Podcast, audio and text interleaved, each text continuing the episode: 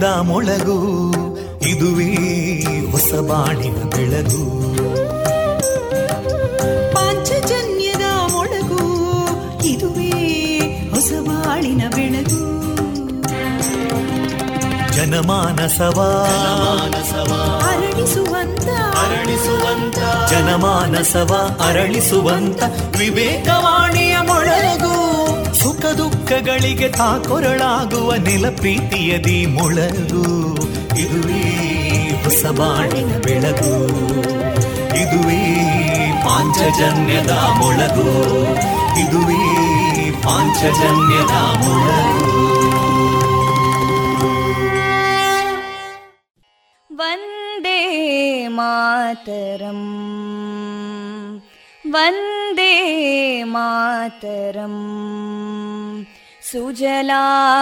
सुफलां मलयज शीतलां सस्यश्यामलां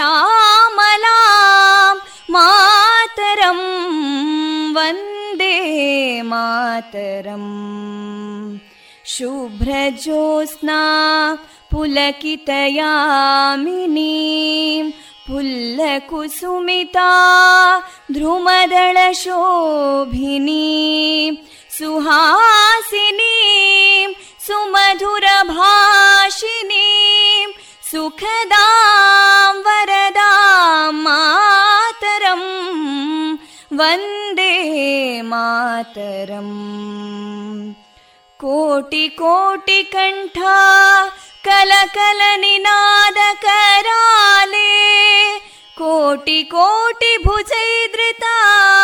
कलकलनिनाद कराले कोटि कोटि भुजैदृता करकलवाले अबलां केनो मायेतो बले बहुबलधारिणीं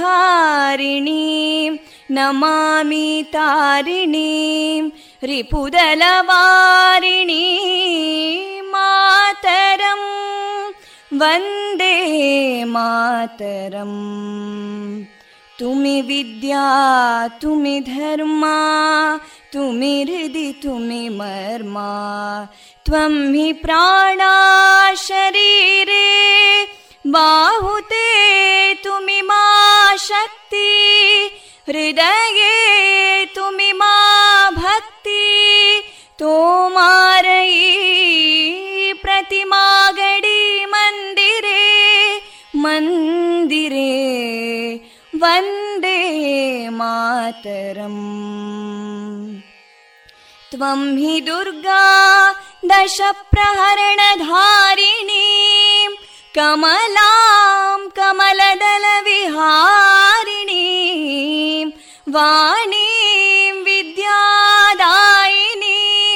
नमामि त्वां नमामि कमलाम् अमलामतुलां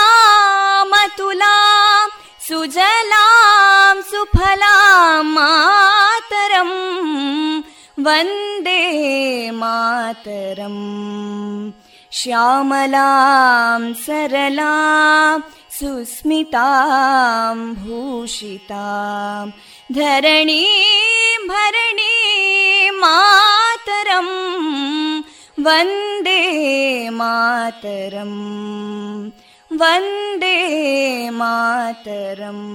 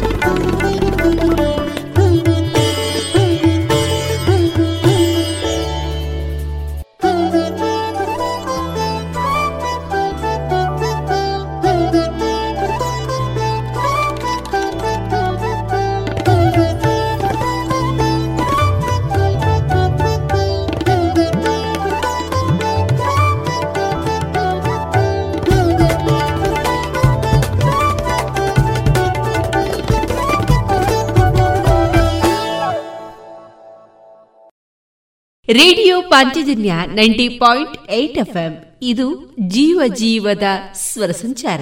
ಆತ್ಮೀಯ ಕೇಳುಗ ಬಾಂಧವರೆಲ್ಲರಿಗೂ ಅಕ್ಟೋಬರ್ ಇಪ್ಪತ್ತ ಆರು ಬುಧವಾರದ ಶುಭಾಶಯಗಳೊಂದಿಗೆ ನಾನು ತೇಜಸ್ವಿ ರಾಜೇಶ್. ದೀಪಗಳ ಹಬ್ಬ ದೀಪಾವಳಿ ಮತ್ತೆ ಬಂದಿದೆ. ಈ ಹಬ್ಬವನ್ನ ಎಲ್ಲರೂ ಒಟ್ಟಾಗಿ ಸಂಭ್ರಮಿಸೋಣ. ನೋವು, ಕಹಿ ಇವೆಲ್ಲವನ್ನ ಮರೆಯೋಣ. ಭರವಸೆಯೊಂದಿಗೆ ಮುನ್ನುಗ್ಗೋಣ. ಮತ್ತೊಮ್ಮೆ ಎಲ್ಲ ಶ್ರೋತೃ ಬಾಂಧವರಿಗೆ ದೀಪಾವಳಿ ಹಬ್ಬದ ಶುಭಾಶಯಗಳೊಂದಿಗೆ ಆತ್ಮೀಯ ಕೇಳುಗರೆ, ಈ ದಿನ ನಮ್ಮ ನಿಲಯದಿಂದ ಪ್ರಸಾರಗೊಳ್ಳಲಿರುವಂತಹ ಕಾರ್ಯಕ್ರಮದ ವಿವರಗಳು ಇಂತಿದೆ.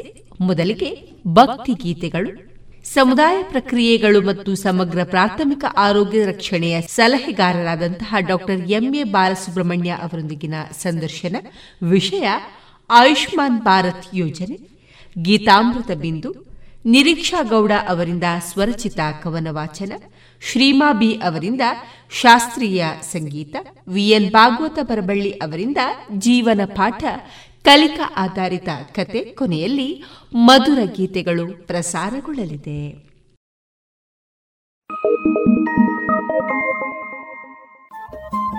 ರೇಡಿಯೋ ಪಾಂಚಜನ್ಯ ತೊಂಬತ್ತು ಬಿಂದು ಎಂಟು ಎಫ್ಎಂ ಸಮುದಾಯ ಬಾನುಲಿ ಕೇಂದ್ರ ಪುತ್ತೂರು. ಇದು ಜೀವ ಜೀವದ ಸ್ವರ ಸಂಚಾರ.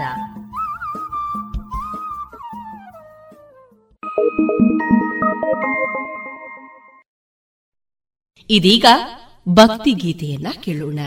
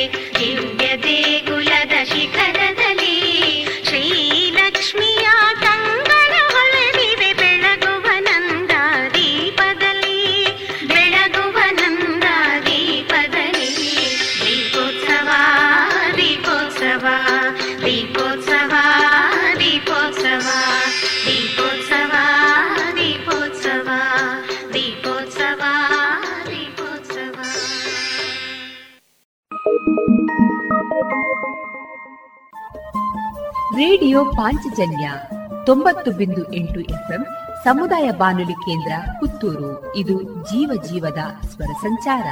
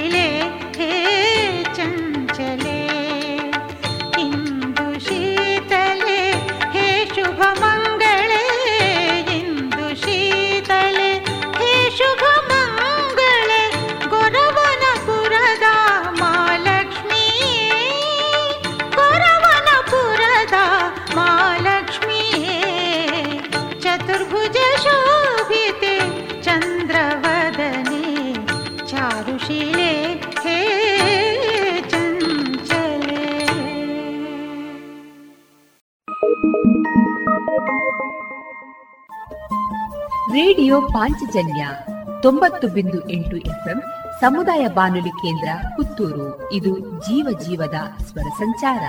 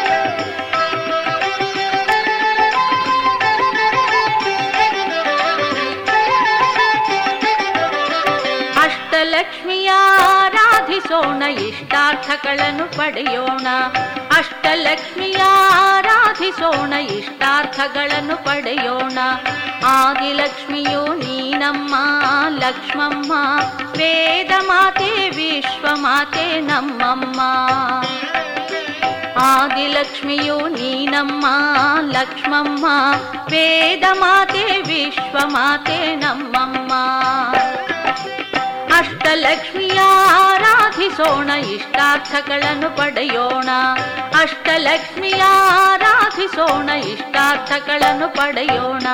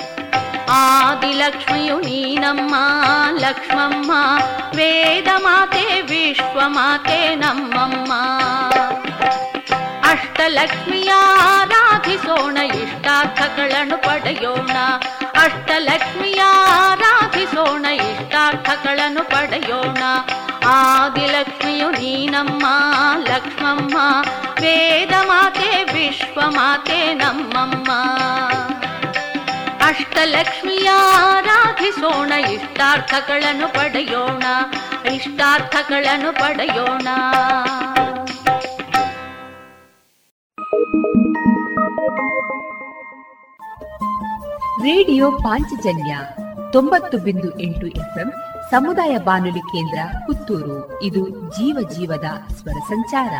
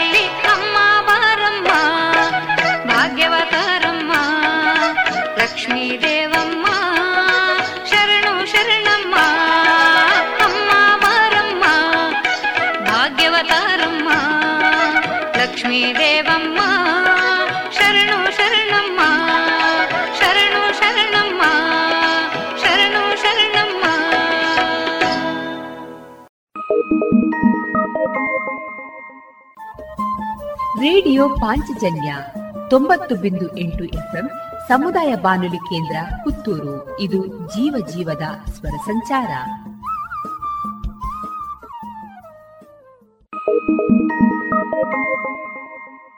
ನಮಸ್ತೆ ನಮಸ್ತೆಸ್ತು ಮಹಾಮಾಯೇ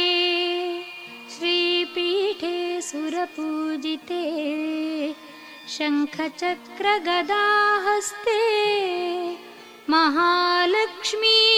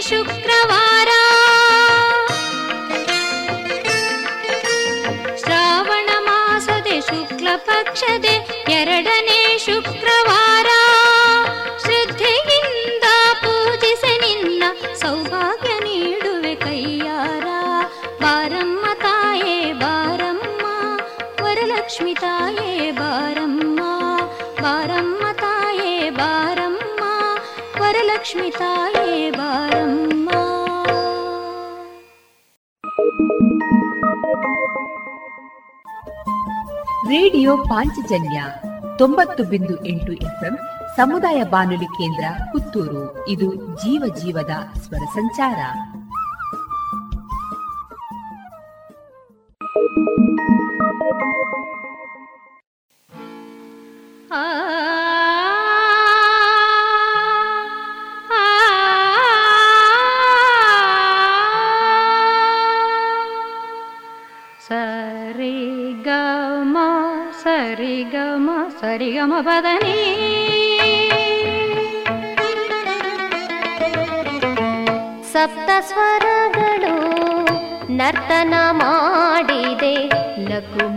ಗೆಜ್ಜೆಯ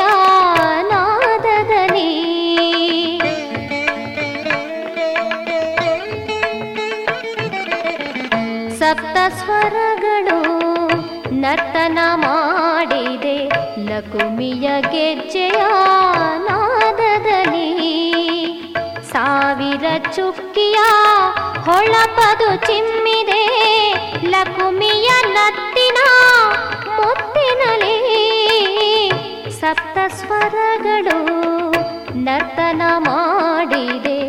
ಲಕುಮಿಯ ಗೆಜ್ಜೆಯ ನಾದದಲ್ಲಿ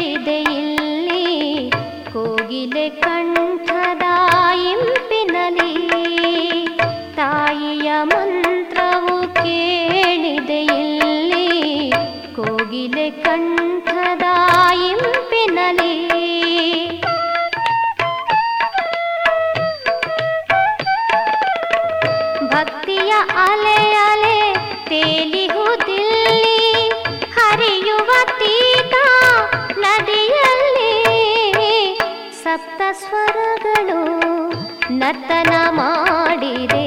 ನಗುಮಿಯ ಗೆಜ್ಜೆಯ ನಾದದಲ್ಲಿ ಸಾವಿರ ಚುಕ್ಕಿಯ ಹೊಳಪದು ಚಿಮ್ಮಿ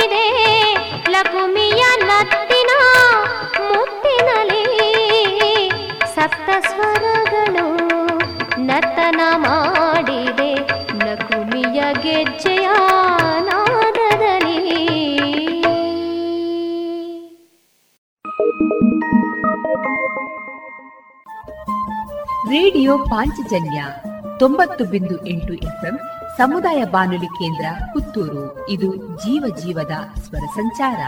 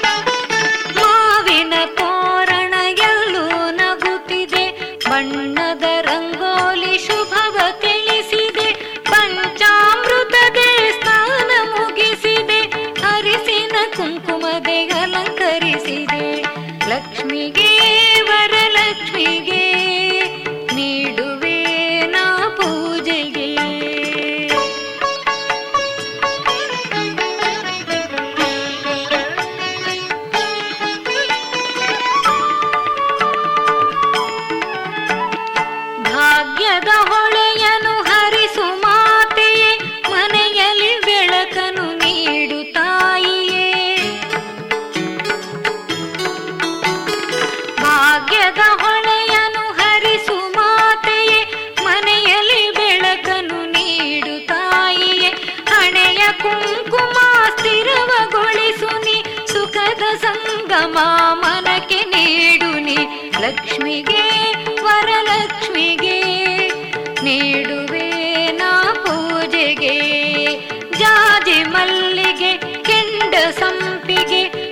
ಕಮಲ ಪುಷ್ಪದೇ ನಿಂತ ಮಾತೆಗೆ, ಲಕ್ಷ್ಮಿಗೆ, ವರಲಕ್ಷ್ಮಿಗೆ ನೀಡುವೆ ನಾ ಪೂಜೆಗೆ, ಲಕ್ಷ್ಮಿಗೆ, ವರಲಕ್ಷ್ಮಿಗೆ ನೀಡುವೆ ನಾ ಪೂಜೆಗೆ.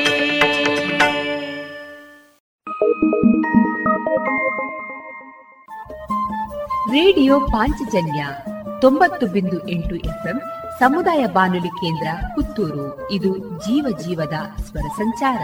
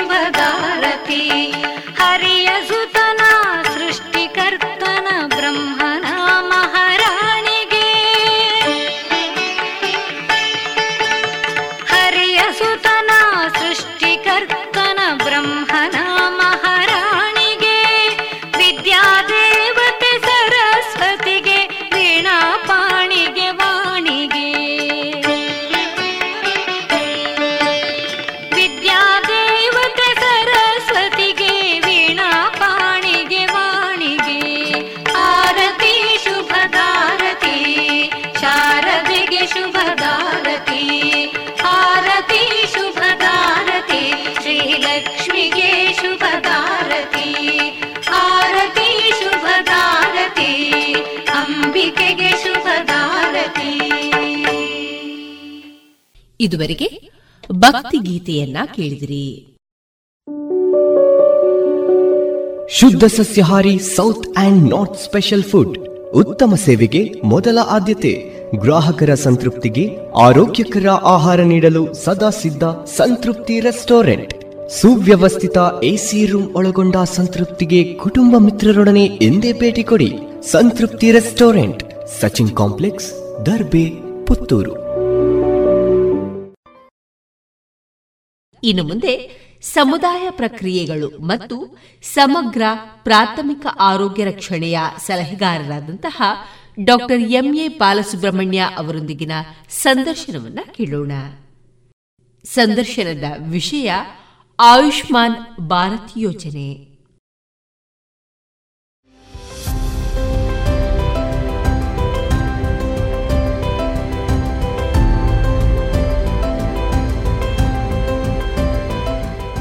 ಪ್ರೀತಿಯ ಕರ್ನಾಟಕ ಸಮುದಾಯ ಬಾನುಲಿ ಕೇಂದ್ರಗಳ ಕೇಳುಗರೆಲ್ಲರಿಗೂ ಬೆಳಕಿನ ಹಬ್ಬ ದೀಪಾವಳಿಯ ಶುಭಾಶಯಗಳು. ಈ ಸುಸಂದರ್ಭದಲ್ಲಿ ನಮ್ಮ ಜೊತೆ ಇದ್ದಾರೆ ಆರೋಗ್ಯ ಮತ್ತು ಕುಟುಂಬ ಕಲ್ಯಾಣ ಸಚಿವಾಲಯ, ಭಾರತ ಸರ್ಕಾರದ ಸಮುದಾಯ ಪ್ರಕ್ರಿಯೆಗಳು ಮತ್ತು ಸಮಗ್ರ ಪ್ರಾಥಮಿಕ ಆರೋಗ್ಯ ರಕ್ಷಣೆಯ ಸಲಹೆಗಾರರಾದ flight lieutenant doctor A Balasubramaniam sir ಅವರು. ಇವರು ಈ ದಿನ ಸಾರ್ವತ್ರಿಕ ಆರೋಗ್ಯ ರಕ್ಷಣೆಗಾಗಿ ಆಯುಷ್ಮಾನ್ ಭಾರತ್ ಆರೋಗ್ಯ ಮತ್ತು ಕ್ಷೇಮ ಕೇಂದ್ರಗಳ ಕುರಿತು ಮಾತನಾಡಲಿದ್ದಾರೆ. ಈ ಕಾರ್ಯಕ್ರಮವು ಕರ್ನಾಟಕದ ಹದಿನೈದು ಸಮುದಾಯ ಬಾನುಲಿ ಕೇಂದ್ರಗಳಾದ ಬೆಳಗಾವಿಯ ವೇಣುಧ್ವನಿ, ಮೈಸೂರಿನ ಜ್ಞಾನಧ್ವನಿ, ಕೋಲಾರದ ನಮ್ಮಧ್ವನಿ, ಸರಗೂರಿನ ಜನಧ್ವನಿ, ಬೆಂಗಳೂರಿನ ರೇಡಿಯೋ ಬೆಂಗಳೂರು, ಹುಜರಿಯ ರೇಡಿಯೋ ನೀನಾದ, ಬಾಗಲಕೋಟೆಯ ಬಿಹಿಸಿಧ್ವನಿ, ರೇಡಿಯೋ ಶಿವಮೊಗ್ಗ, ಕಲಬುರಗಿಯ ಅಂತರ್ವಾಣಿ, ಮೈಸೂರಿನ ಜೆಎಸ್ಎಸ್ ರೇಡಿಯೋ, ಬೆಳಗಾವಿಯ ನಮ್ಮೂರ ಭಾನುಲಿ ರೇಡಿಯೋ ಮಣಿಪಾಲ್, ಪುತ್ತೂರಿನ ರೇಡಿಯೋ ಪಾಂಚಜನ್ಯ, ಹುಬ್ಬಳ್ಳಿಯ ಕೇಲಿ ಧ್ವನಿ ಹಾಗೂ ತುಮಕೂರಿನ ರೇಡಿಯೋ ಸಿದ್ಧಾರ್ಥ ಈ ಎಲ್ಲಾ ಸಮುದಾಯ ಬಾನುಲಿ ಕೇಂದ್ರಗಳಲ್ಲಿ ಏಕಕಾಲದಲ್ಲಿ ಪ್ರಸಾರವಾಗುತ್ತಿರುವುದು ಒಂದು ಹೆಮ್ಮೆ ಅಂತಾನೆ ಹೇಳಬಹುದು. ಸರ್, ಕರ್ನಾಟಕದ ಈ ಎಲ್ಲ ಸಮುದಾಯ ಬಾನುಲಿ ಕೇಂದ್ರಗಳ ಪರವಾಗಿ ತಮಗೆ ಕಾರ್ಯಕ್ರಮಕ್ಕೆ ಆತ್ಮೀಯ ಸ್ವಾಗತ. ನಮಸ್ಕಾರ.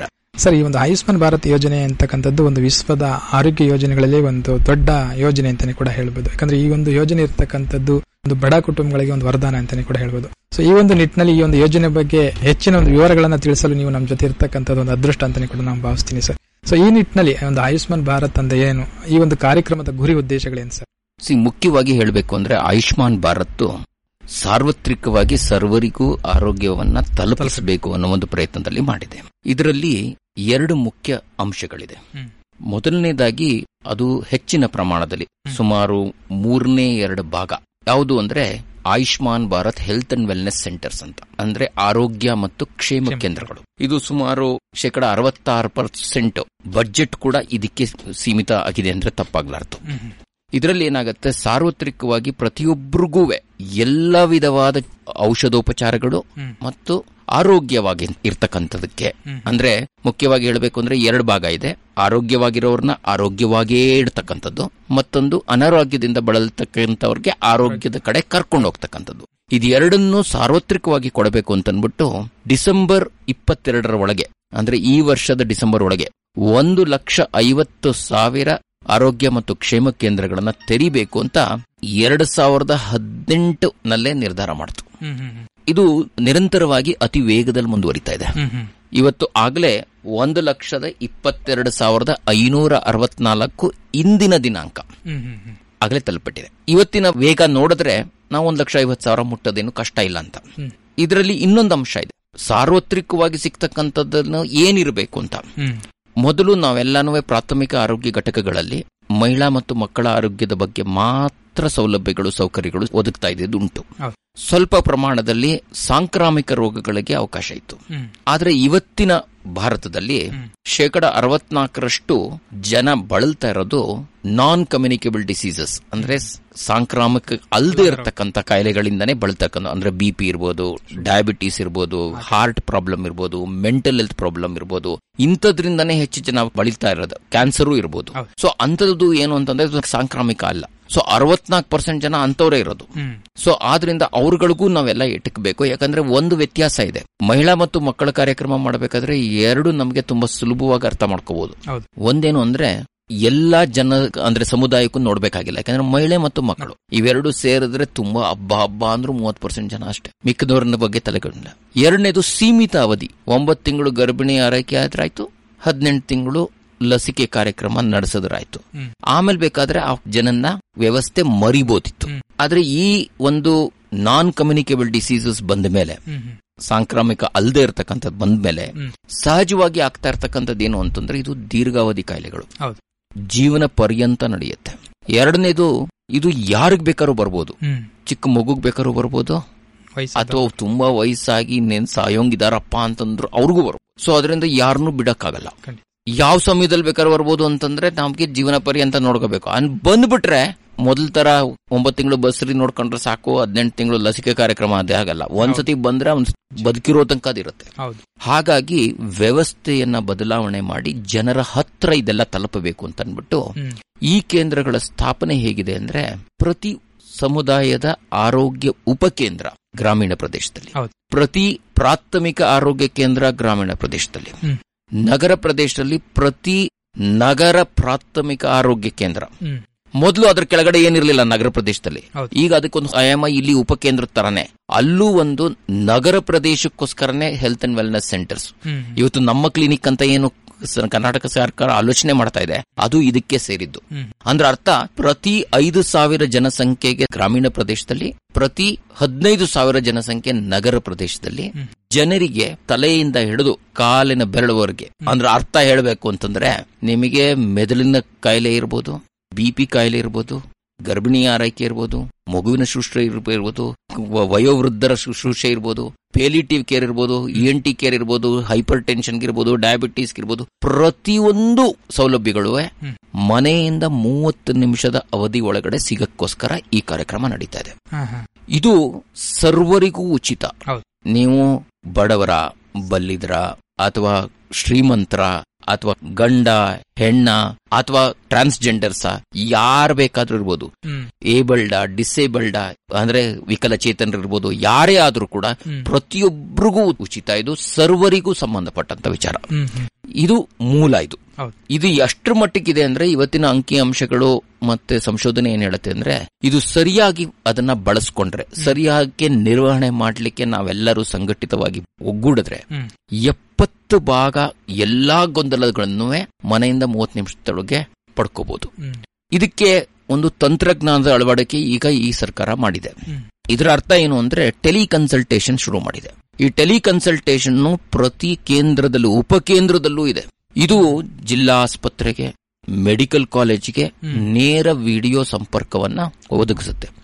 ಇದು ಹೇಗಾಗತ್ತೆ ಅಂದ್ರೆ ಯಾರು ಪೇಷಂಟು ಅಲ್ಲಿಗೆ ಬಂದ್ರೆ ಕೇಂದ್ರದಲ್ಲಿ ಅಲ್ಲಿಂದಾನೆ ಸ್ಪೆಷಲಿಸ್ಟ್ ಹತ್ರ ಅವಶ್ಯಕತೆ ಇದೆ ಅಂತಂದ್ರೆ ಅವರೇ ಕನೆಕ್ಟ್ ಮಾಡ್ತಾರೆ. ಕನೆಕ್ಟ್ ಮಾಡಿದ್ರೆ ಸ್ಪೆಷಲಿಸ್ಟ್ ಜೊತೆನೂ ಕನ್ಸಲ್ಟೇಷನ್ ಆಗೋಗ್ಬಿಟ್ಟು ಯಾಕಂದ್ರೆ ಎಲ್ಲಾ ಸ್ಪೆಷಲಿಸ್ಟ್ ಪ್ರತಿಯೊಬ್ಬರಿಗೂ ಏನು ಆಪರೇಷನ್ ಮಾಡಲ್ಲ. ಕೆಲವು ಟೈಮ್ ಎಲ್ಲ ವಿಚಾರಿಸ್ಬಿಟ್ಟು ಔಷಧಿನೇ ಬರ್ಕೊಡೋದು. ಅದನ್ನ ಅವ್ರು ಅಲ್ಲಿ ಕೂತ್ಕೊಂಡೆ ನಿಮ್ಮನ್ನ ನೋಡಿ ಬರ್ಕೊಡ್ಬೋದು.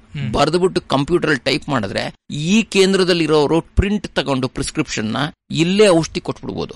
ಆ ತರ ಇನ್ನೂ ಒಂದು ಹದಿನೈದರಿಂದ ಇಪ್ಪತ್ತು ಶೇಕಡ ಜನಕ್ಕೆ ಸಿಕ್ಬಿಡುತ್ತೆ. ಅಂದ್ರೆ ಅರ್ಥ ಸುಮಾರು ಎಂಬತ್ತೈದರಿಂದ ತೊಂಬತ್ತು ಭಾಗದ ಎಲ್ಲಾ ತೊಂದರೆಗಳಿಗೂ ನಿಮಗೆ ಮನೆ ಮುಂದೆನೆ ಔಷಧೋಪಚಾರ ಸಿಗಕ್ ಸಾಧ್ಯ ಆಗುತ್ತೆ.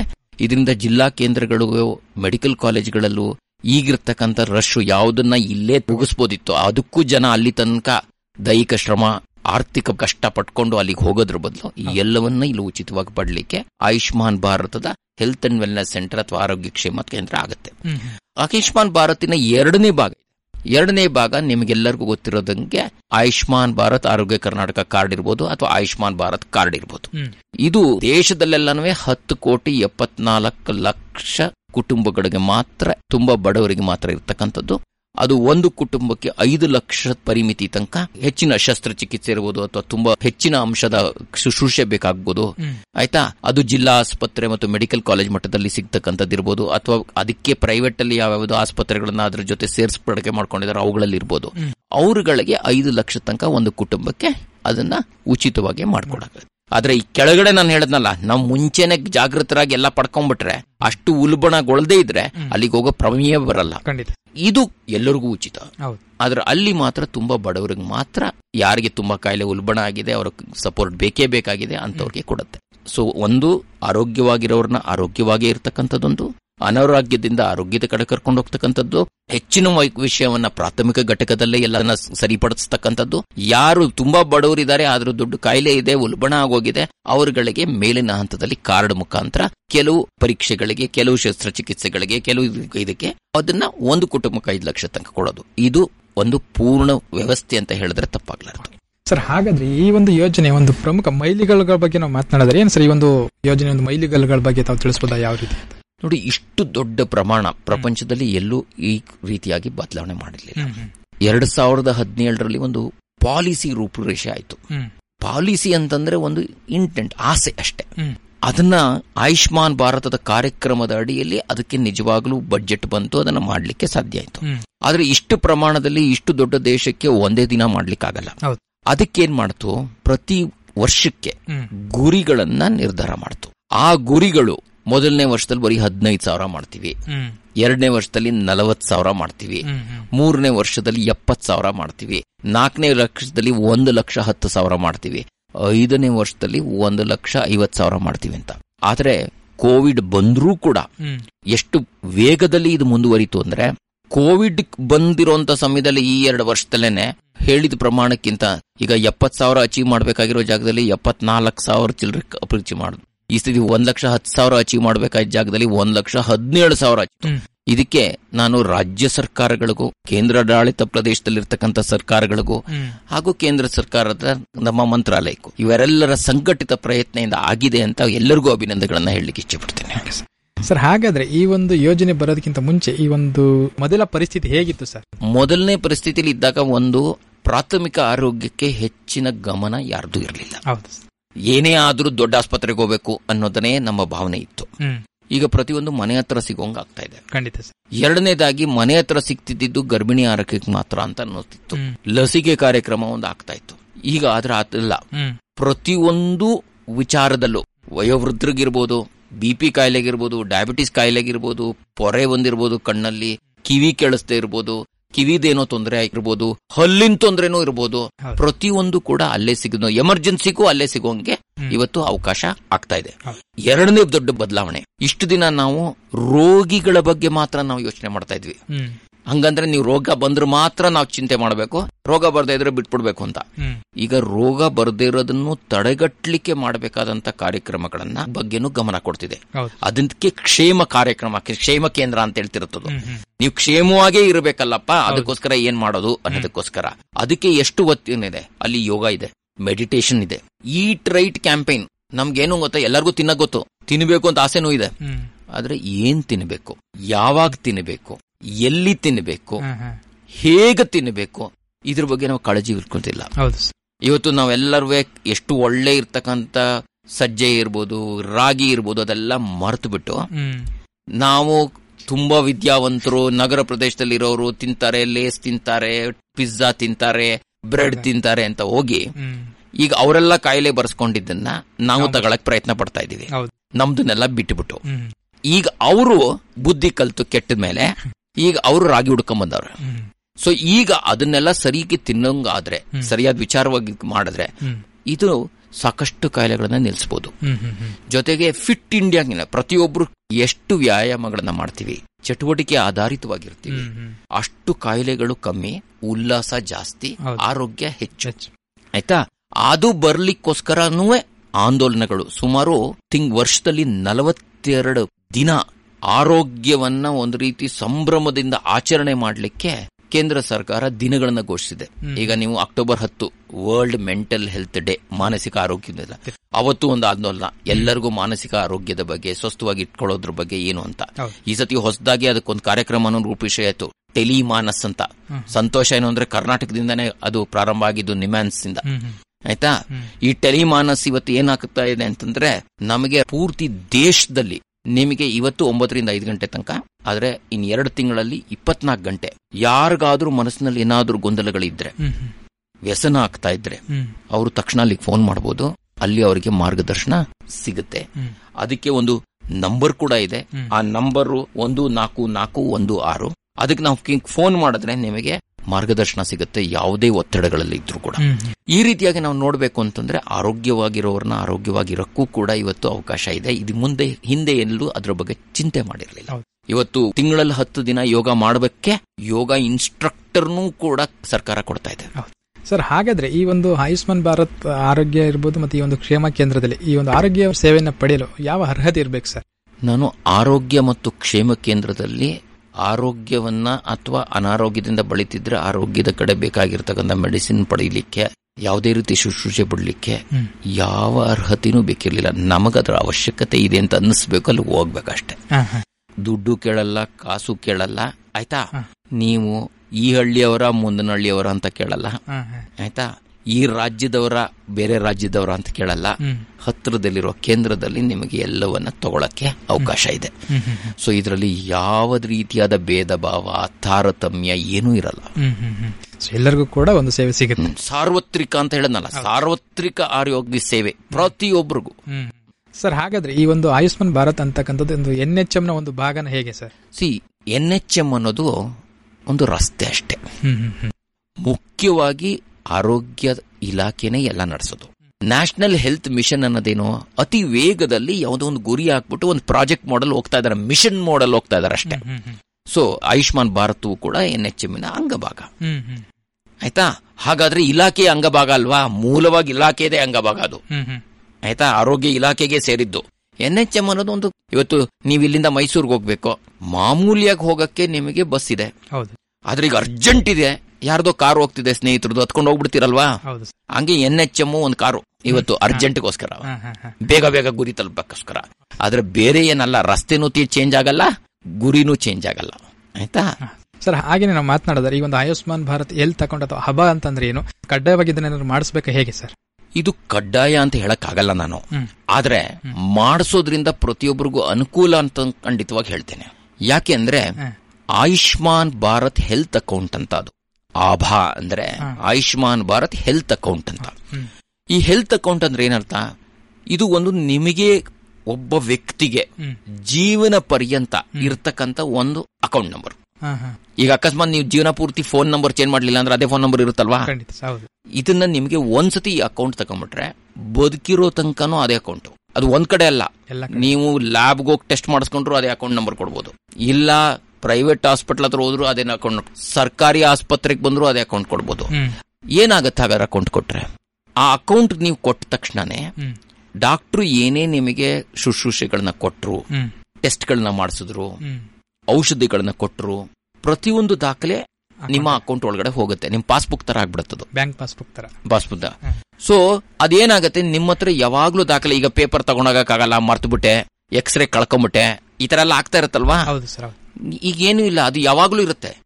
ಹಾಗಾದ್ರೆ ಎಲ್ಲೋಗಿ ನೀವು ಆ ನಂಬರ್ ಕೊಟ್ಟರು ಕೊಟ್ಟ ತಕ್ಷಣ ಅವ್ರು ಏನ್ ಹೇಳ್ತಾರೋ ಅದು ಅವ್ರಿಗೂ ಕೂಡ ಡಾಕ್ಟರ್ಗೂ ಕೂಡ ನೀವು ಮುಂಚೆ ಏನ್ ಕಾಯಿಲೆಯಿಂದ ಬಳಲ್ತಾ ಇದ್ರಿ? ಮೇರೆ. ಬೇರೆ ಏನೋ ಔಷಧಿ ಕೊಟ್ಟಿದ್ದಾರೆ. ಮುಂಚೆ ಏನಾದ್ರು ರಿಯಾಕ್ಷನ್ ಆಗಿತ್ತಾ? ಆತರ ಎಲ್ಲವೂ ನಿಮ್ಮ ಬಗ್ಗೆ ಆರೋಗ್ಯದ ವ್ಯವಸ್ಥೆನಲ್ಲಿ ಸರಿಯಾದ ಮಾರ್ಗದರ್ಶನ ಕೊಡ್ಲಿಕ್ಕೆ ಬೇಕಾದಂತ ನಿಮ್ಮ ಆರೋಗ್ಯದ ಇತಿಹಾಸವೂ ಕೂಡ ಅಲ್ಲಿ ಕಾಣಿಸುತ್ತೆ. ಹಾಗಾದ್ರೆ ಯಾರಿಗ್ ಬೇಕಾದ್ರೂ ಕೊಟ್ಬಿಡ್ಬೋದಾ ನೀವು. ಅದ್ ನಿಮ್ಮ ಇಚ್ಛೆ ನೀವು ಯಾರಿಗ್ ಬೇಕಾದ್ರೂ ಕೊಡಿ. ಆದ್ರೆ ಅದು ನಿಮ್ಮ ಅಕೌಂಟೆ ಒಂದು. ಎರಡನೇದು ಹಾಗಾದ್ರೆ ನಿಮ್ಮ ಅಕೌಂಟ್ ನಂಬರ್ನ ನಾನು ಎತ್ಕೊಂಡ್ಬಿಟ್ಟು ನಾನು ಓಪನ್ ಮಾಡ್ಬಿಡ್ಬೋದಾ? ನಾನು ಓಪನ್ ಆಗಲ್ಲ ನಾ ಡಾಕ್ಟ್ರೇ ಆಗಿರ್ಬೋದು ಓಪನ್ ಆಗಲ್ಲ ಯಾಕೆ ಗೊತ್ತಾ? ನಿಮ್ಮ ಅಕೌಂಟ್ ನಂಬರ್ ನನಗೆ ಗೊತ್ತಿದ್ರು ಕೂಡ ನಾನು ಎಂಟ್ರ್ ಮಾಡಿದ ತಕ್ಷಣ ಏನ್ ಮಾಡುತ್ತೆ ಗೊತ್ತಾ? ಮೊದಲನೇದಾಗಿ ಒಂದು ಒ ಟಿ ಪಿ ಹೋಗುತ್ತೆ ನಿಮ್ಗೆ. ಮೊಬೈಲ್. ಮೊಬೈಲ್ಗೆ. ಆಯ್ತಾ? ನೀವು ಒ ಟಿ ಪಿ ನನಗೆ ಹೇಳಿದ್ರೆ ನಾನು ಎಂಟರ್ ಮಾಡಿದ್ರೆ ಮಾತ್ರ ಓಪನ್ ಆಗೋದು. ಅಂದ್ರೆ ನೀವು ಅನುಮತಿ ಕೊಟ್ಟರೆ ಮಾತ್ರ ನಿಮ್ ದಾಖಲೆ ನಾನು ನೋಡಕ್ಕಾಗೋದು. ಆಯ್ತಾ? ಅದರಿಂದ ನಿಮಗೂ ಏನು ಕಷ್ಟ ಇಲ್ಲ. ನಂದನ್ ಯಾರೋ ತಗೊಂಡ್ಬಿಡ್ತಾರೆ ಅಂತ. ಒಂದು. ಎರಡನೇದು ನೀವು ಕೂಡ ದಾಖಲೆಗಳನ್ನೆಲ್ಲ ಮನೆಯಲ್ಲಿ ಇಟ್ಕೋಬೇಕು ಅಂತ ಇನ್ನೂ ಇಲ್ಲ. ಇಲ್ಲ ನನಗೆಲ್ಲ ವಿಚಾರಗಳು ಮರ್ತೋಗುತ್ತೆ ಅನ್ನೋ ಭಯನೂ ಇಲ್ಲ. ಯಾಕೆಂದ್ರೆ ಯಾವುದೇ ಡಾಕ್ಟರ್ ಹತ್ರ ಹೋದ್ರು ಕೂಡ ಯಾವುದೇ ನಿಮ್ಮ ಆರೋಗ್ಯದ ವಿಚಾರ ಇದ್ರು ಕೂಡ ಅವರಲ್ಲಿ ಓಪನ್ ಮಾಡಿದಾಗ ಹಳೆದೆಲ್ಲ ಕತೆ ಕಾಣಿಸುತ್ತೆ. ಅದರಿಂದ ಅವರೇ ನಿಮ್ ಬಗ್ಗೆ ಹೆಚ್ಚು ತಿಳ್ಕೊಂಡಾಗತ್ತೆ ತಿಳ್ಕೊಂಡ ಬಗ್ಗೆ ಸೂಕ್ತವಾದ ಮಾರ್ಗದರ್ಶನ ಕೊಡ್ಲಿಕ್ಕಾಗತ್ತೆ. ಸರ್ ಹಾಗಾದ್ರೆ ಈ ಒಂದು ನ್ಯಾಷನಲ್ ಡಿಜಿಟಲ್ ಹೆಲ್ತ್ ಮಿಷನ್ ಮತ್ತೆ ಈ ಒಂದು ಹಬಕಾರಣ ಸಂಬಂಧ ಏನು ಸರ್? ಇವೆರಡಕ್ಕೆ ಏನಾದ್ರು ಸಂಬಂಧ ಇದೆ ಹೇಗೆ ಸರ್? ಸಿ ನಾನಾಗ್ಲೇ ಹೇಳಿದೆ ನ್ಯಾಷನಲ್ ಡಿಜಿಟಲ್ ಮಿಷನ್ ಅನ್ನೋದು ಒಂದು ಯಾವ್ಯಾವುದನ್ನ ತಂತ್ರಜ್ಞಾನವನ್ನ ಬಳಸಿ ಆರೋಗ್ಯದಲ್ಲಿ ಏನೇನ್ ಮಾಡಬಹುದೋ ಅದೆಲ್ಲವನ್ನು ಒಂದು ದೊಡ್ಡ ಛತ್ರಿ ಒಳಗಡೆ ಇಟ್ಟಂಗದು. ಅದೊಂದು ವಿಶ್ವ ಅಷ್ಟೇ. ಅದಕ್ಕೆ ಇನ್ನೇನು ಇಲ್ಲ ಅದಕ್ಕೆ ರೂಪುರೇಷೆ ಅಂತ ಇನ್ನೇನು ಹೊಸದಾಗಿ ನಾನು ಆಕಾರ ಹುಡ್ಕಕ್ಕಾಗಲ್ಲ. ಆಬಾನು ಕೂಡ ಅದರ ಒಂದು ಅಂಗಭಾಗ. ಅದೇ ತರ ಎಷ್ಟೊಂದು ಪೋರ್ಟಲ್ಗಳಿರುತ್ತೆ. ಸೊ ನ್ಯಾಷನಲ್ ಡಿಜಿಟಲ್ ಮಿಷನಿನ ಒಟ್ಟಾರೆ ಚೌಕಟ್ಟೊಳಗಡೆ ಆಬಾ ಕೂಡ ಒಂದು. ಸರ್ ಈ ಒಂದು ಯೋಜನೆಗೆ ಏನಾದ್ರು ಒಂದು ದೃಢವಾದ ಒಂದು ಐ ಟಿ ವ್ಯವಸ್ಥೆಗಳೇನಾದ್ರು ಇದೆಯಾ? ಹೇಗೆ ಸರ್? ನೋಡಿ ಈ Ayushman Bharat health and wellness centre ಅಥವಾ ಆರೋಗ್ಯ ಮತ್ತು ಕ್ಷೇಮ ಕೇಂದ್ರಗಳಾಗಬೇಕು ಅಂದ್ರೆ ಸುಮಾರು ಒಂಬತ್ತು ತರದ ಬದಲಾವಣೆಗಳನ್ನ ಒಂದೇ ಸತಿಗೆ ತಂದ್ಬಿಟ್ಟಿದ್ದಾರೆ. ಅಂದ್ರೆ ಇದೊಂದು ಸಮಗ್ರವಾದ ಬದಲಾವಣೆ. ರೂಪು ರೇಷೆ ಆಕಾರ ವಿಕಾರ ಎಲ್ಲದರಲ್ಲೂ ಬದಲಾವಣೆ ಆಗ್ಬಿಟ್ಟಿದೆ. ಏನಪ್ಪಾ ಹಂಗಾದ್ರೆ ಅದರಲ್ಲಿ ಒಂಬತ್ತು ವಿಕಾರದಲ್ಲಿ ಒಂದು. ಮೊದಲನೇದಾಗಿ ಏನು ಅಂದ್ರೆ ಮೊದಲು ನಾ ಹೇಳ್ದಂಗೆ ಬರೀ ಗರ್ಭಿಣಿ ಮತ್ತು ಮಕ್ಕಳ ಆರೈಕೆ ಇತ್ತು. ಇವತ್ತು ಎಲ್ಲವೂ ಹನ್ನೆರಡು package of services plus wellness ಅಂದ್ರೆ ಕ್ಷೇಮ ಪ್ಯಾಕೇಜ್ ಎರಡನೇದು ತಗೊಂಡ್ರೆ ಮೊದಲು ಪ್ರಾಥಮಿಕ ಉಪಕೇಂದ್ರಗಳಲ್ಲಿ ಬರೀ ಆಕ್ಸಿಲರಿ ನರ್ಸ್ ಮಿಡ್ ವೈಫ್ ಇದ್ರು ಅವ್ರಿಗೆ ಮಹಿಳಾ ಮತ್ತು ಮಕ್ಕಳ ಬಗ್ಗೆ ಹೆಚ್ಚು ತರಬೇತಿಯಾಗಿತ್ತು. ಅವರು ಮುಖ್ಯವಾಗಿ ಮನೆ ಮನೆಗೆ ಹೋಗಿ ಭೇಟಿ ಕೊಟ್ಟು ಎಲ್ಲರನ್ನೂ ವಿಚಾರಿಸ್ಕೊಂಡು ನೋಂದಣಿ ಮಾಡಿಕೊಂಡು ಹೆಲ್ಪ್ ಮಾಡ್ತಾ ಇದ್ರು. ಆದ್ರೆ ಅಲ್ಲಿ ಕ್ಲಿನಿಕ್ ನಡೆಸಕ್ಕೆ ಪೂರ್ಣವಾದ ಇದು ಇರಲಿಲ್ಲ ಯಾಕಂದ್ರೆ ಡಾಕ್ಟರ್ ವಾರಕ್ಕೊಂದ್ಸತಿ ಬರಬೇಕಿತ್ತು. ಈಗ ಒಬ್ರು ಕಮ್ಯುನಿಟಿ ಹೆಲ್ತ್ ಆಫೀಸರ್ ಅಂತ ಒಂದು ಹೊಸ ನಾಯಕತ್ವವನ್ನು ಅಲ್ಲಿ ರೂಪಿಸಿದೆ. ಅವರು ಬಿ ಎಸ್ ಸಿ ನರ್ಸು ಅಥವಾ ಆಯುರ್ವೇದ ಗ್ರಾಜ್ಯುಯೇಟ್ ಆಗಿರ್ತಾರೆ ಡಾಕ್ಟರ್ ಆಗಿರ್ತಾರೆ. ಅವರು ಇರ್ತಾರೆ. ಅವ್ರ ಜೊತೆ ಕೆಳಗಡೆ ಆಕ್ಸಿಲರಿ ನರ್ಸ್ ಮಿಡ್ ವೈಫ್ ಎನ್ಗಳು ಹ್ಮ್. ಮಲ್ಟಿಪರ್ಪಸ್ ವರ್ಕ್ ಇರ್ತಾರೆ. ಆದ್ಮೇಲೆ ಪ್ರತಿ ಸಾವಿರ ಜನಸಂಖ್ಯೆಗೆ ಒಂದು ಆಶಾ ಕಾರ್ಯಕರ್ತೆ ಇರ್ತಾರೆ.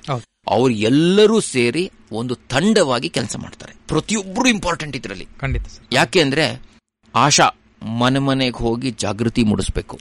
ಜೊತೆಗೆ ಯಾರಿಗೆ ಈ ಕಾಯಿಲೆಗಳು ಅಥವಾ ಈ ದೀರ್ಘಾವಧಿ ಕಾಯಿಲೆಗಳು ಬಂದ್ಬಿಡುತ್ತೆ ಅನ್ನೋ ಭಯ ಇರುತ್ತೆ ಅದನ್ನ ರಿಸ್ಕ್ ಅಸೆಸ್ಮೆಂಟ್ ಮಾಡಬೇಕು. ರಿಸ್ಕ್ ಎಷ್ಟಿದೆ ಅಂತ ಪರೀಕ್ಷೆ ಮಾಡಬೇಕು. ಮೂರನೇದಾಗಿ ಯಾರ್ಯಾರಿಗೆ ರಿಸ್ಕ್ ಇದೆ ಇದೆ ಅಂದ್ರೆ ಅವ್ರಿಗೆ ತುರ್ತಾಗಿ ಏನ್ ನಮ್ಮ ಹತ್ರ ಕಳಿಸ್ಬೇಕು. ಅದು ಯಾವ ವಿಚಾರಕ್ಕೆ ಬೇಕಾದ್ರೆ ಇರ್ಬೋದು. ಬಿ ಪಿ ಕಾಯಿಲೆಗಿರ್ಬೋದು ಕಿವಿ ಕೇಳಿಸ್ದಿರೋದಿರ್ಬೋದು ಕ್ಯಾಟ್ರಾಕ್ಟ್ ಇರ್ಬೋದು ಟಿ ಬಿ ಕಾಯಿಲೆ ಇರ್ಬೋದು ಕ್ಯಾನ್ಸರ್ ಇಂದ ಬಳಲ್ತಿರ್ಬೋದು ಅಥವಾ ತುಂಬಾ ವಯೋವೃದ್ಧರಾಗ್ಬಿಟ್ಟು ಹಾಸಿಗೆ ಹಿಡಿದು ಹಿಡಿದಿರ್ಬೋದು ಪ್ರತಿಯೊಬ್ಬರನ್ನು ಅವಳು ಪರಿಚಯ ಮಾಡ್ಕೊಬಹುದು ಮಾಡ್ಕೊಂಡ್ಬಿಟ್ಟು ಅವರು ಏನ್ ನಮ್ಗೆ ಹೇಳ್ತಾರೆ. ಏನ್ ನಮ್ಮ ಮೊದಲು ಮನೆ ಮನೆಗೆ ಭೇಟಿ ಕೊಟ್ಟು ಮಹಿಳೆ ಮತ್ತು ಮಕ್ಕಳು ನೋಡ್ತಿದ್ದವರು ಇವತ್ತು ಎಲ್ಲರನ್ನೂ ಸ್ಕ್ರೀನ್ ಮಾಡಿರ್ತಾರೆ ಅವ್ರಿಗೆಲ್ಲರಿಗೂ ಕೂಡ ಕೌನ್ಸಿಲಿಂಗ್ ಮಾಡ್ತಾರೆ ಅದಲ್ದೇನೆ ಈ ಬಿ ಪಿ ಕಾಯಿಲೆ ಇರೋರು ಆಗ್ಬೋದು ಡಯಾಬಿಟಿಕ್ ಕಾಯಿಲೆ ಇರೋರು ಇರ್ಬೋದು ಅಥವಾ ಕ್ಯಾನ್ಸರ್ ಕಾಯಿಲೆ ಇವ್ರು ಎಲ್ಲರನ್ನು ಕೂಡ ಗುಂಪು ಗುಂಪು ಸೇರಿಸಿ ಒಂದೊಂದರ ಸ್ವಸಹಾಯ ಸಂಘಗಳ ತರ ಮಾಡಿ. ಅವರವರಲ್ಲೇನೆ ತಮ್ಮ ಕಾಯಿಲೆಯ ಬಗ್ಗೆ ಚರ್ಚೆ ಮಾಡಿಕೊಂಡು ಒಬ್ರಿಗೊಬ್ರು ಅನುಭವ ಹಂಚ್ಕೊಂಡು ಎಲ್ಲರೂ ತಮ್ಮ ಕಾಯಿಲೆಗಳನ್ನ ಕಮ್ಮಿ ಮಾಡ್ಕೊಳ್ಳಕ್ಕೆ ಒಬ್ಬರಿಂದ ಕಲಿಯಕ್ಕೆ ಆಗತ್ತೆ ಒಬ್ಬ ಪರಸ್ಪರ ಕಲೀಲಿಕ್ಕಾಗತ್ತೆ ಕಷ್ಟ ಸುಖಕ್ಕೆ ಒಬ್ರಿಗೊಬ್ರು ಆಗ್ಲಿಕ್ಕಾಗತ್ತೆ. ಅನ್ನೋ ವಿಚಾರದಲ್ಲಿ ಆ ಒಂದು ಪೇಷಂಟ್ ಸಪೋರ್ಟ್ ಗ್ರೂಪು ಮಾಡಬಹುದು ಆಮೇಲೆ ಅದ್ರ ಜೊತೆಗೆ ಅವರು ಉಪಕೇಂದ್ರಕ್ಕೆ ಕಮ್ಯುನಿಟಿ ಹೆಲ್ತ್ ಆಫೀಸರ್ ಇರ್ತಾರೆ. ಅಥವಾ mid level health care provider M L H ಮಿ ಅಂತ ಹೇಳ್ತಾರೆ. ಅವ್ರಿಗೆ ಅಲ್ಲಿ ಕಳಿಸ್ಕೊಡ್ತಾರೆ. ಅವರು ದೀರ್ಘವಾದ ಶುಶ್ರೂಷೆಯನ್ನ ಡಯಾಗ್ನೋಸಿಸ್ ಮಾಡಬಹುದು ಡಾಕ್ಟರ್ ಹತ್ರ ಸಂಪರ್ಕದಲ್ಲಿ ಇಟ್ಕೊಂಡ್ಬಿಟ್ಟು ಪ್ರಿಸ್ಕ್ರಿಪ್ಷನ್ ಪ್ರಕಾರ.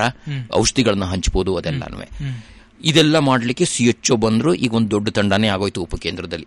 ಬರೀ ಒಬ್ರು ಎ ಎನ್ ಎಂ ಇರೋ ಜಾಗದಲ್ಲಿ ಎರಡು ಎನ್ ಎಂ ಐದು ಆಶಾ ಒಬ್ರು mid level health care provider ಆಮೇಲೆ ಒಬ್ರು ಯೋಗ ಇನ್ಸ್ಟ್ರಕ್ಟರ್ ಬೇರೆ. ಯೋಗ ಹೇಳ್ಕೊಡಕ್ ಒಬ್ರು ಹ್ಮ್. ಇಷ್ಟು ಜನ ಅಲ್ಲಿ ಬರ್ತಾ ಇದ್ದಾರೆ ಯೋಗ ಇನ್ಸ್ಟ್ರಕ್ಟರ್ ಪಾರ್ಟ್ ಟೈಮ್ ಅದು. ತಿಂಗಳಲ್ಲಿ ಹತ್ತು ದಿನ ಇರಬೇಕು ಅಂತ.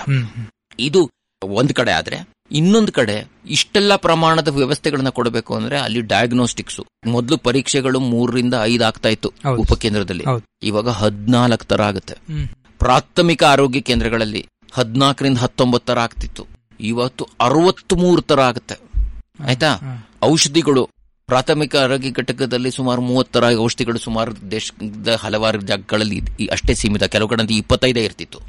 ಇವತ್ತು ನೂರ ಐದಿದೆ ಇನ್ನೊಂದು ಕಡೆ ತಗೊಂಡ್ರೆ ಪ್ರಾಥಮಿಕ ಆರೋಗ್ಯ ಕೇಂದ್ರಗಳಲ್ಲಿ ಕೇವಲ ನೂರು ಎಂಬತ್ತು ತೊಂಬತ್ತು ಮೂವತ್ತು ಆತರ ಇತ್ತು. ಈಗ ನೂರ ಎಪ್ಪತ್ತೆರಡು ಕನಿಷ್ಠ ಇರಬೇಕು ಅಂತ ಆದೇಶ ಆಗಿದೆ.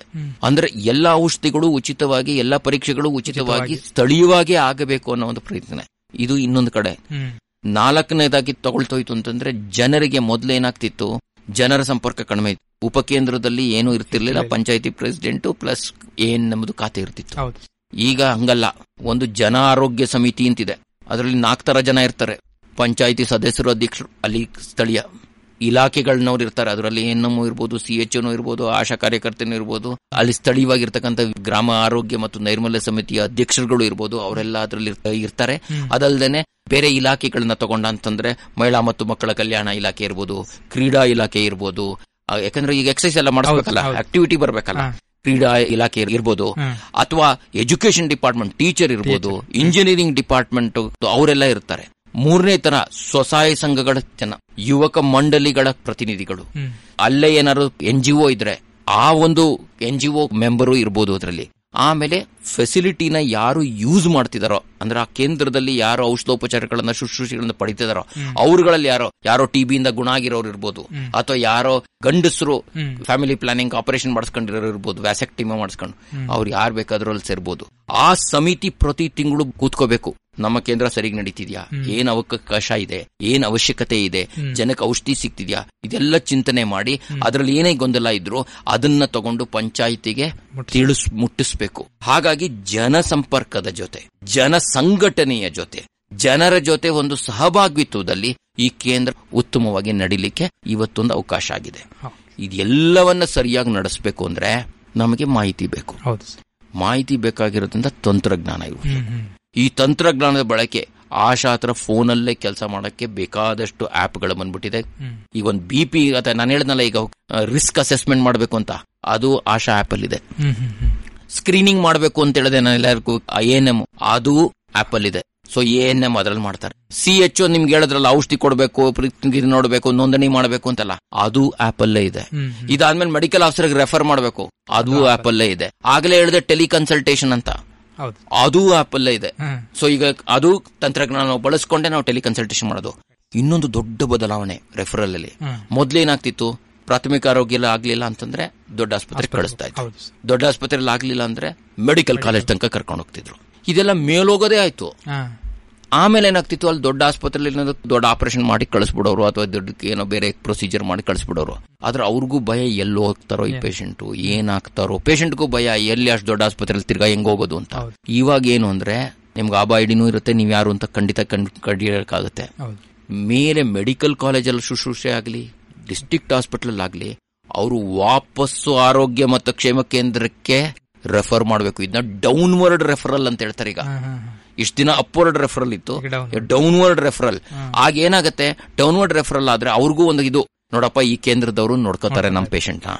ಅದು ಡ್ರೆಸ್ಸಿಂಗ್ ಆಗಿರ್ಬೋದು ಆಪರೇಷನ್ ಆಗಿರೋದ್ರಿಂದ ಅಥವಾ ಫಿಸಿಯೋಥೆರಪಿ ಇರ್ಬೋದು ಇಲ್ಲ ಕೌನ್ಸಿಲಿಂಗ್ ಇರ್ಬೋದು ಅಥವಾ ಔಷಧಿಗಳು ಮುಗ್ದೋಗ್ತಿದೆ ಅಂತಂದ್ರೆ ತಿರ್ಗಾ ಹೆಚ್ಚಿನ ಔಷಧಿ ಕೊಡಕ್ ಇರ್ಬೋದು ಅಂದ್ರೆ ಪ್ರಿಸ್ಕ್ರಿಪ್ಷನ್ ಮತ್ತೆ ಮತ್ತೆ ಕೊಡಕ್ ಇರ್ಬೋದು ಅಥವಾ ಇನ್ನೂ ಒಂದು ನಮ್ಮ ಆಶಾ ಕಾರ್ಯಕರ್ತೆ ಹೋಗ್ಬಿಟ್ಟು ಏನ್ ನಿಮ್ ಸ್ಪೆಷಲಿಸ್ಟ್ ಮುಂದಿನ ತಿಂಗಳ ಆರನೇ ತಾರೀಕು ಕರೆದಿದಾರಲ್ಲ ಇವತ್ತು ಆರನೇ ತಾರೀಕು ಆಯ್ತು ಹೋಗು ನೀನು. ಅಂತ ನೆನಪಿಸಿ ವಾಪಸ್ ಸ್ಪೆಷಲಿಸ್ಟ್ ಕಳಿಸೋದಿರ್ಬೋದು ಈ ರೀತಿಯಾಗೂ ನೋಡ್ಕೊಳ್ಳಿಕ್ಕೆ. ಅಂದ್ರೆ ಒಟ್ಟಾರೆ ಒಬ್ಬ ವ್ಯಕ್ತಿಯನ್ನ ಆಯ್ತಾ ರೋಗಿಯನ್ನ ಅವರು ಎಲ್ಲೇ ಹೋದ್ರು ಆರೋಗ್ಯ ಮತ್ತು ಕ್ಷೇಮ ಕೇಂದ್ರ ಪೂರ್ಣ ಜವಾಬ್ದಾರಿಯೊಂದಿಗೆ ಅವರ ಹಿಂದೆನೆ ಅವರ ಜೊತೆಲೆ ಅವರಿಗೋಸ್ಕರನೇ ಇರೋಕ್ಕೋಸ್ಕರ ಒಂದು ವ್ಯವಸ್ಥೆ ಇವತ್ತು ರೂಪುರೇಷ ಆಯುಷ್ಮಾನ್ ಭಾರತದಲ್ಲಿ ಆಗ್ತಾ ಇದೆ. ಸರ್ ಯಾವುದೇ ಒಂದು ಯೋಜನೆ ಯಶಸ್ವಿ ಆಗಬೇಕಾದ್ರೂ ಕೂಡ ಒಂದು ಸಮುದಾಯದ ಭಾಗವಹಿಸಿ ಕೂಡ ಬಹಳ ಮುಖ್ಯ. ಸೊ ಅದೇ ರೀತಿ ಈ ಒಂದು ಯೋಜನೆಯ ಒಂದು ಯಶಸ್ವಿಗೆ ಒಂದು ಸಮುದಾಯದ ಒಂದು ಭಾಗವಹಿಸಿಕೆ ಎಷ್ಟು ಮುಖ್ಯ ಸರ್? ನಾನು ಆಗ್ಲೇ ಹೇಳಿದೆ ಪ್ರಾಥಮಿಕ ಆರೋಗ್ಯ ಅನ್ನೋದು ಇದು ಒಂದು ಹೋಲ್ ಆಫ್ ಸೊಸೈಟಿ ಅಪ್ರೋಚ್ ಅಂತ ಹೇಳ್ತಾರೆ.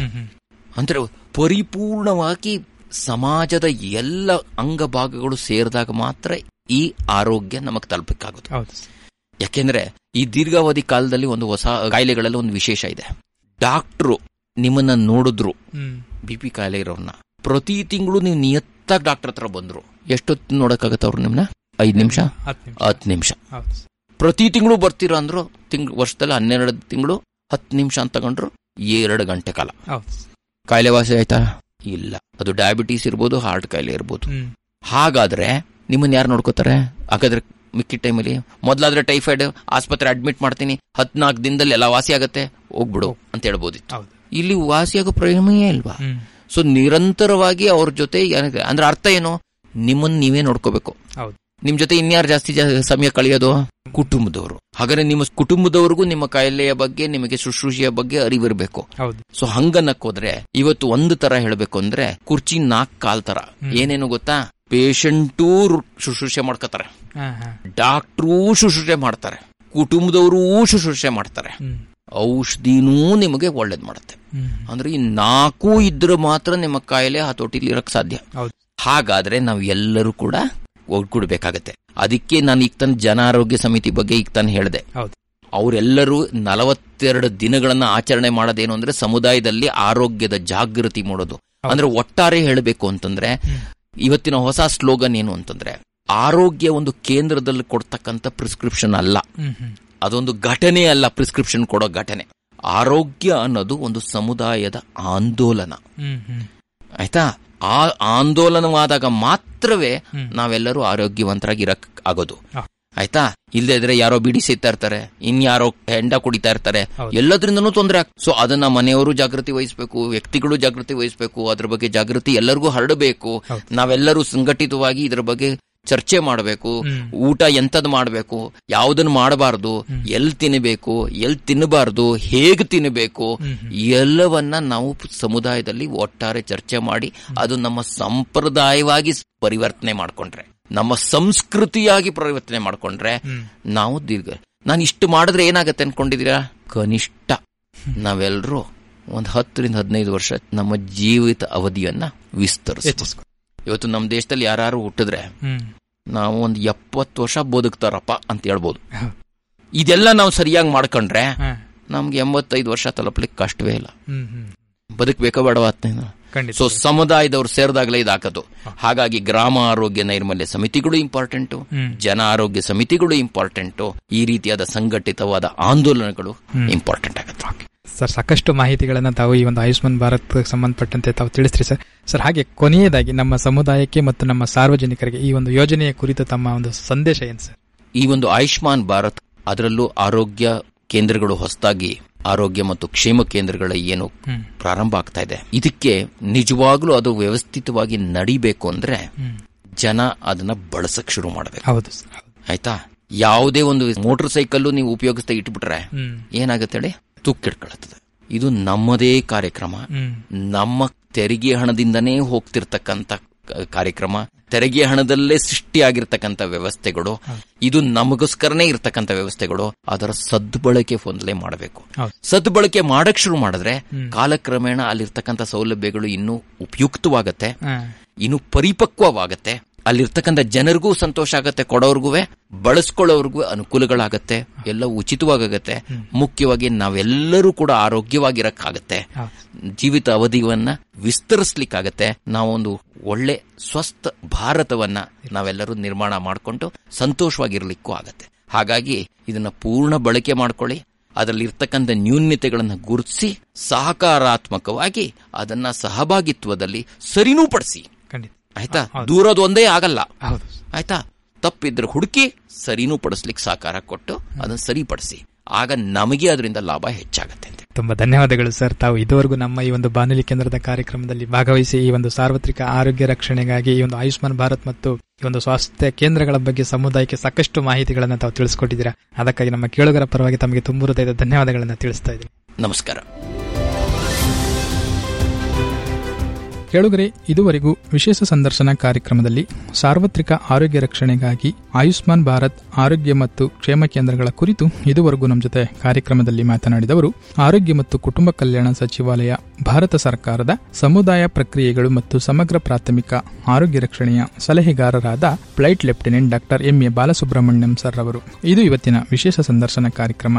ಈ ಕಾರ್ಯಕ್ರಮವನ್ನು ಪ್ರಸಾರ ಮಾಡಿದ ಕರ್ನಾಟಕದ ವಿವಿಧ ಸಮುದಾಯ ಬಾನುಲಿ ಕೇಂದ್ರಗಳ ಮುಖ್ಯಸ್ಥರು ಹಾಗೂ ಕಾರ್ಯಕ್ರಮ ನಿರೂಪಕರಿಗೆ ತುಂಬು ಹೃದಯದ ಧನ್ಯವಾದಗಳನ್ನು ತಿಳಿಸುತ್ತಾ ಇವತ್ತಿನ ಕಾರ್ಯಕ್ರಮವನ್ನು ಮುಗಿಸುತ್ತಿದ್ದೇನೆ. ಮತ್ತೆ ಮತ್ತೊಂದು ವಿಶೇಷ ಸಂದರ್ಶನ ಕಾರ್ಯಕ್ರಮದಲ್ಲಿ ತಮ್ಮನ್ನು ಭೇಟಿಯಾಗ್ತೀನಿ. ನಮಸ್ಕಾರ.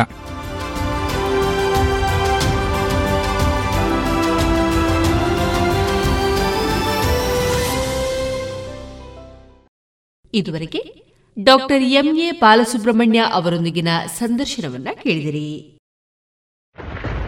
ರಾಧಾ ನೋಡು ಮಳೆಯಿಂದ ತಪ್ಪಿಸ್ಕೊಳ್ಳೋಕೆ ಕೊಡೆ ತಂದೆ. ಡೆಂಗು ಮತ್ತು ಚಿಕನ್ ಗುಣಿಯಿಂದ ತಪ್ಪಿಸ್ಕೊಳ್ಳಕ್ಕೆ ಉಪಾಯ ಅದನ್ನೇ ಮಾಡ್ತಾರೆ. ಇದನ್ನ ನನ್ಗ್ಯಾರು ಹೇಳೇ ಇಲ್ಲ. ನಾನ್ ಹೇಳ್ತೀನಿ ನೀರಿನಿಂದ ತುಂಬಿದ ಟ್ಯಾಂಕು ಇಲ್ಲ ಪಾತ್ರೆಗಳನ್ನ ಚೆನ್ನಾಗಿ ಮುಚ್ಚಿಡಿ. ಪ್ರತಿ ವಾರ ಕೂಲರ್ ಖಾಲಿ ಮಾಡಿ ಒಣಗಿಸಿ ತುಂಬಿಡಿ. ಮನೆ ಮತ್ತು ಅಕ್ಕಪಕ್ಕ ಒಡೆದ ಡ್ರಮ್ ಬ್ಯಾರೆಲ್ ಡಬ್ಬ ಟೈರ್ ಇತ್ಯಾದಿಗಳಲ್ಲಿ ನೀರು ತುಂಬದಂತೆ ನೋಡ್ಕೊಳ್ಳಿ. ಸೊಳ್ಳೆ ಕಚ್ಚದೆ ಆಗಿರಲು ಕಾಯಿಲ್ ಕ್ರೀಮ್ ಮೆಷಿನ್ ಇತ್ಯಾದಿಗಳನ್ನ ಬಳಸಿ. ಡೆಂಗುವಿನ ಸೊಳ್ಳೆ ಹಗಲಿನಲ್ಲಿ ಕಚ್ಚುತ್ತವೆ. ಹಾಗಾಗಿ ಇಡೀ ಶರೀರವನ್ನು ಮುಚ್ಚುವ ಬಟ್ಟೆ ಧರಿಸಿ. ಜ್ವರ ಬಂದ್ರೆ ಡಾಕ್ಟರ್ ಸಲಹೆ ಪಡೆಯಿರಿ. ತಿಳಿತಾ? ಹ್ಮ್ ತಿಳಿತು. ಮತ್ತೀಗ ಬೇರೆಯವ್ರಿಗೂ ಸಹ ಹೇಳ್ತೀನಿ. ಇಂಥ ಸುಲಭವಾದ ಉಪಾಯ ನಿಮ್ಮದಾಗಿಸಿಕೊಳ್ಳಿ. ಡೆಂಗು ಚಿಕನ್ ಗುನ್ಯವನ್ನ ದೂರ ಓಡಿಸಿ. ಆರೋಗ್ಯ ಮತ್ತು ಕುಟುಂಬ ಕಲ್ಯಾಣ ಖಾತೆ ಭಾರತ ಸರ್ಕಾರದ ವತಿಯಿಂದ ಜನಹಿತಕ್ಕಾಗಿ ಜಾರಿ. ಇನ್ನೀಗ ಇಸ್ಕಾನ್ ಶ್ರೀ ಶ್ರೀ ರಾಧಾ ಗೋವಿಂದ ಮಂದಿರ ಮಂಗಳೂರು. ಇಲ್ಲಿನ ಸುಬುದ್ದಿ ದಾಮೋದರ್ ದಾಸ್ ಅವರಿಂದ ಕೇಳಿ ಗೀತಾಮೃತ ಬಿಂದು. ಹರೇ ಕೃಷ್ಣ. ಭಗವದ್ಗೀತಾ ಅಧ್ಯಯನಕ್ಕೆ ಎಲ್ಲ ಭಕ್ತರಿಗೂ ಸ್ವಾಗತ. ಆರನೇ ಅಧ್ಯಾಯವಾದ ಧ್ಯಾನಯೋಗವನ್ನು ನಾವು ಅಧ್ಯಯನ ಮಾಡುತ್ತಾ ಇದ್ದೇವೆ. ಮನಸ್ಸನ್ನು ನಿಗ್ರಹಿಸಿ ಆಧ್ಯಾತ್ಮ ಸಾಧನೆಯನ್ನು ಮಾಡುವ ಸಾಧ್ಯತೆ ಮತ್ತು ಅಸಾಧ್ಯತೆಗಳ ಕುರಿತಾಗಿ ಇಲ್ಲಿ ಅರ್ಜುನನು ಶ್ರೀಕೃಷ್ಣನಲ್ಲಿ ಪ್ರಶ್ನೆಯನ್ನು ಕೇಳುತ್ತಿದ್ದಾನೆ. ಕಳೆದ ಸಂಚಿಕೆಯಲ್ಲಿ ನಾವು ನೋಡಿದಂತೆ, ಒಂದು ವೇಳೆ ಒಬ್ಬ ವ್ಯಕ್ತಿ ಆಧ್ಯಾತ್ಮಿಕ ಪ್ರಗತಿಯನ್ನು ಸಾಧಿಸಲು ಅದರಲ್ಲಿ ಅಭ್ಯಾಸವನ್ನು ಪ್ರಾರಂಭಿಸಿದ ನಂತರ ತಾನು ಪತನವನ್ನು ಹೊಂದಿದರೆ ಅಥವಾ ಮತ್ತೆ ಈ ಒಂದು ಭೌತಿಕ ಆಕರ್ಷಣೆಗಳಿಗೆ ಒಳಗಾದರೆ ಅವನ ಪರಿಸ್ಥಿತಿ ಏನಾಗಬೇಕು? ಭೌತಿಕವಾದಂತಹ ಸಾಧನೆಯಲ್ಲೂ ಅವನು ವಿಫಲನಾಗುತ್ತಾನೆ ಮತ್ತು ಆಧ್ಯಾತ್ಮಿಕವಾಗಿಯೂ ಆತನು ವಿಫಲತೆಯನ್ನು ಹೊಂದುತ್ತಾನೆ. ಅರ್ಜುನನು ತನ್ನ ಪ್ರಶ್ನೆಯನ್ನು ಮುಂದುವರಿಸಿ ಈ ರೀತಿಯಾಗಿ ಕೇಳುತ್ತಿದ್ದಾನೆ. ಕಚ್ಚಿನ್ನೋ ಭಯ ಭ್ರಮಿವ ನಶ್ಯತಿ ಅಪ್ರತಿಷ್ಠೋ ಮಹಾಬಾಹೋ ವಿಮೂಢೋ ಬ್ರಹ್ಮಣಾಪತಿ ಅನುವಾದ. ಮಹಾಬಾಹುವಾದ ಕೃಷ್ಣನೇ ಆಧ್ಯಾತ್ಮಿಕ ಪಥದಿಂದ ದಿಗ್ಭ್ರಮೆಗೊಂಡು ದೂರವಾದವನು ಆಧ್ಯಾತ್ಮಿಕ ಯಶಸ್ಸು ಮತ್ತು ಐಹಿಕ ಯಶಸ್ಸು. ಎರಡರಿಂದಲೂ ಭ್ರಷ್ಟನಾಗಿ ಯಾವ ಲೋಕದಲ್ಲಿಯೂ ಸ್ಥಳವಿಲ್ಲದೆ ತುಂಡಾದ ಮೋಡದಂತೆ ನಾಶವಾಗುವುದಿಲ್ಲವೇ? ಆರ್ಥಿಕ ಬೆಳವಣಿಗೆಯ ಮೂಲಕ ಪ್ರಾಪಂಚಿಕ ಪ್ರಗತಿಯನ್ನು ಸಾಧಿಸುವುದು ಭೌತಿಕವಾದಿಗಳ ಉದ್ದೇಶ. ಈ ರೀತಿಯಾಗಿ ಅವರು ಸಂತೋಷವಾಗಿರಲು ಪ್ರಯತ್ನಿಸುತ್ತಾರೆ. ಆದರೆ ಯಾವ ವ್ಯಕ್ತಿಯು ಯೋಗ ಮಾರ್ಗವನ್ನು ಅನುಸರಿಸುತ್ತಾನೋ ಆತನು ಎಲ್ಲ ಭೌತಿಕ ಚಟುವಟಿಕೆಗಳನ್ನು ತ್ಯಾಗ ಮಾಡುತ್ತಾನೆ. ಈ ರೀತಿಯಾಗಿ ಭೌತಿಕವಾದಂತಹ ಸುಖವನ್ನು ತ್ಯಾಗ ಮಾಡಿದ ವ್ಯಕ್ತಿಯು ಆಧ್ಯಾತ್ಮಿಕ ವಿಷಯದಲ್ಲಿಯೂ ವಿಫಲನಾದರೆ ಆತನಿಗೆ ಐಹಿಕ ಸುಖದ ಸವಿಯೂ ಇರುವುದಿಲ್ಲ, ಆಧ್ಯಾತ್ಮಿಕ ಯಶಸ್ಸಿನ ಸವಿಯೂ ಇರುವುದಿಲ್ಲ. ಆತನಿಗೆ ಒಂದು ಸ್ಥಾನವೇ ಇರುವುದಿಲ್ಲ. ಅವನೊಂದು ತುಂಡಾದ ಮೋಡದಂತೆ ಇರುತ್ತಾನೆ. ಕೆಲವೊಮ್ಮೆ ಆಕಾಶದಲ್ಲಿ ಒಂದು ಮೋಡವು ಒಂದು ಸಣ್ಣ ಮೋಡವನ್ನು ಬಿಟ್ಟು ದೊಡ್ಡ ಮೋಡವನ್ನು ಸೇರಿಕೊಳ್ಳುತ್ತದೆ. ಆದರೆ ಅದು ದೊಡ್ಡ ಮೋಡವನ್ನು ಸೇರಲಾರದೇ ಹೋದರೆ ಗಾಳಿಯು ಅದನ್ನು ಹೊಡೆದುಕೊಂಡು ಹೋಗಿಬಿಡುತ್ತದೆ. ಅದು ವಿಶಾಲವಾದ ಆಕಾಶದಲ್ಲಿ ಅಸ್ತಿತ್ವವೇ ಇಲ್ಲದಂತೆ ಆಗುತ್ತದೆ. ಏತನ್ಮೇ ಸಂಶಯಂ ಕೃಷ್ಣ ಚೇತ್ತು ಮರ್ಹಸ್ಯ ಶೇಷತಃ ತ್ವದನ್ಯ ಸಂಶಯಸ್ಯಾಸ್ಯ ಚೇತಾನಾಹ್ಯುಪಪದ್ಯತೆ ಅನುವಾದ ಕೃಷ್ಣನೇ ಇದು ನನ್ನ ಸಂದೇಹ. ಅದನ್ನು ಸಂಪೂರ್ಣವಾಗಿ ಹೋಗಲಾಡಿಸಬೇಕೆಂದು ನಿನ್ನನ್ನು ಬೇಡುತ್ತೇನೆ. ನಿನ್ನನ್ನು ಬಿಟ್ಟರೆ ಈ ಸಂದೇಹವನ್ನು ಹೋಗಲಾಡಿಸಬಲ್ಲವರು ಯಾರೂ ಇಲ್ಲ. ಎಲ್ಲ ಸಂದೇಹಗಳಿಗೂ ಭಗವಾನ್ ಶ್ರೀಕೃಷ್ಣನ ತೀರ್ಮಾನವೇ ಕಟ್ಟಕಡೆಯ ಮತ್ತು ಸಂಪೂರ್ಣವಾದ ಉತ್ತರ. ಆದ್ದರಿಂದಲೇ ಭಗವಂತನ ಭಕ್ತನಾದಂತಹ ಅರ್ಜುನನು ಶ್ರೀಕೃಷ್ಣನಲ್ಲಿ ತನ್ನ ಎಲ್ಲ ಸಂದೇಹಗಳನ್ನು ನಿವಾರಿಸುವಂತೆ ಪ್ರಾರ್ಥಿಸುತ್ತಿದ್ದಾನೆ. ಅರ್ಜುನನ ಪ್ರಶ್ನೆಗೆ ಭಗವಾನ್ ಶ್ರೀಕೃಷ್ಣನು ಈ ರೀತಿಯಾಗಿ ಉತ್ತರಿಸುತ್ತಿದ್ದಾನೆ. ಶ್ರೀ ಭಗವಾನುವಾಚ ಪಾರ್ಥನೈವೇಹ ನಾಮುತ್ರ, ವಿನಾಶಸ್ತಸ್ಯ ವಿದ್ಯತೆ, ನಹಿ ಕಲ್ಯಾಣಕೃತ್ ಕಶ್ಚಿತ್, ದುರ್ಗತಿಂ ತಾತ ಗಚ್ಚತಿ. ಅನುವಾದ ದೇವೋತ್ತಮ ಪರಮಪುರುಷನು ಹೀಗೆ ಹೇಳಿದನು. ಪಾರ್ಥ, ಕಲ್ಯಾಣ ಕಾರ್ಯಗಳನ್ನು ಮಾಡುವ ಆಧ್ಯಾತ್ಮಿಕವಾದಿಗೆ ಈ ಲೋಕದಲ್ಲಾಗಲಿ, ಆಧ್ಯಾತ್ಮಿಕ ಲೋಕದಲ್ಲಾಗಲಿ ನಾಶವೆಂಬುದು ಇಲ್ಲ. ಗೆಳೆಯ, ಕಲ್ಯಾಣ ಕಾರ್ಯಗಳನ್ನು ಮಾಡುವವನನ್ನು ದುಷ್ಟತನವು ಗೆಲ್ಲಲಾರದು. ಭಗವಾನ್ ಶ್ರೀಕೃಷ್ಣನು ಇಲ್ಲಿ ಪ್ರತಿಯೊಬ್ಬ ಆಧ್ಯಾತ್ಮಿಕ ಸಾಧಕನಿಗೂ ಧೈರ್ಯವನ್ನು ತುಂಬುತ್ತಿದ್ದಾನೆ. ಇಲ್ಲಿ ಕಳೆದುಕೊಳ್ಳುವಂಥದ್ದು ಯಾವುದೂ ಇಲ್ಲ. ಆಧ್ಯಾತ್ಮಿಕ ಗುರಿ ಸಾಧನೆಯಲ್ಲಿ ಮಾಡಿದಂತಹ ಪ್ರತಿಯೊಂದು ಪ್ರಯತ್ನವೂ ಅದರ ಫಲವನ್ನು ಹೊಂದಿದೆ. ಅದು ಯಾವತ್ತೂ ನಾಶವಾಗುವುದಿಲ್ಲ. ಈ ಶರೀರವು ನಾಶವಾದರೂ ಸಹ ನಾವು ಮಾಡಿದಂತಹ ಪ್ರಯತ್ನವು ನಾಶವಾಗುವುದಿಲ್ಲ. ಭೌತಿಕವಾಗಿ ಒಬ್ಬ ವ್ಯಕ್ತಿ ಎಷ್ಟೇ ವಿದ್ಯಾಭ್ಯಾಸವನ್ನು ಪಡೆಯಬಹುದು, ಎಷ್ಟೇ ಪರಿಣತಿಯನ್ನು ಪಡೆದಿರಬಹುದು, ಆದರೆ ಅವನು ಶರೀರವನ್ನು ತ್ಯಾಗ ಮಾಡುತ್ತಲೇ ಅದೆಲ್ಲವೂ ನಾಶವಾಗುತ್ತದೆ. ಆದರೆ ಆಧ್ಯಾತ್ಮಿಕವಾಗಿ ಒಬ್ಬ ವ್ಯಕ್ತಿ ಸ್ವಲ್ಪ ಪ್ರಗತಿಯನ್ನು ಸಾಧಿಸಿದ್ದರೂ ಸಹ ಆತನು ಆ ಪ್ರಗತಿಯನ್ನು ಮತ್ತೆ ತನ್ನ ಮುಂದಿನ ಜನ್ಮದಲ್ಲಾದರೂ ಮುಂದುವರಿಸಬಹುದು. ಶರೀರ ನಾಶವಾದೊಡನೆ ಆತನ ಭಕ್ತಿಯು ನಾಶವಾಗುವುದಿಲ್ಲ. ಅವನು ಈ ಜನ್ಮದಲ್ಲಿ ಯಾವ ಸಾಧನೆಯನ್ನು ಮಾಡಿದ್ದಾನೋ ಅದನ್ನು ಮುಂದುವರಿಸುವಂತಹ ಇನ್ನೊಂದು ಅವಕಾಶ ಆತನಿಗೆ ದೊರಕುತ್ತದೆ. ಮಕ್ಕಳು ತಮ್ಮ ಸಣ್ಣ ವಯಸ್ಸಿನಲ್ಲೇ ಭಕ್ತಿಯಲ್ಲಿ ಬಹಳಷ್ಟು ಆಸಕ್ತಿ ತೋರುವುದನ್ನು ನಾವು ಕೆಲವು ಕಡೆ ಕಾಣಲು ಸಾಧ್ಯ. ಇದು ಹೇಗೆ ಸಾಧ್ಯವೆಂದರೆ, ಅವರು ತಮ್ಮ ಹಿಂದಿನ ಜನ್ಮದಲ್ಲಿ ಬಹಳಷ್ಟು ಭಕ್ತಿಯನ್ನು ಮಾಡಿರುತ್ತಾರೆ. ಅದನ್ನು ಈಗ ಅವರು ಮುಂದುವರಿಸುತ್ತಿದ್ದಾರೆ.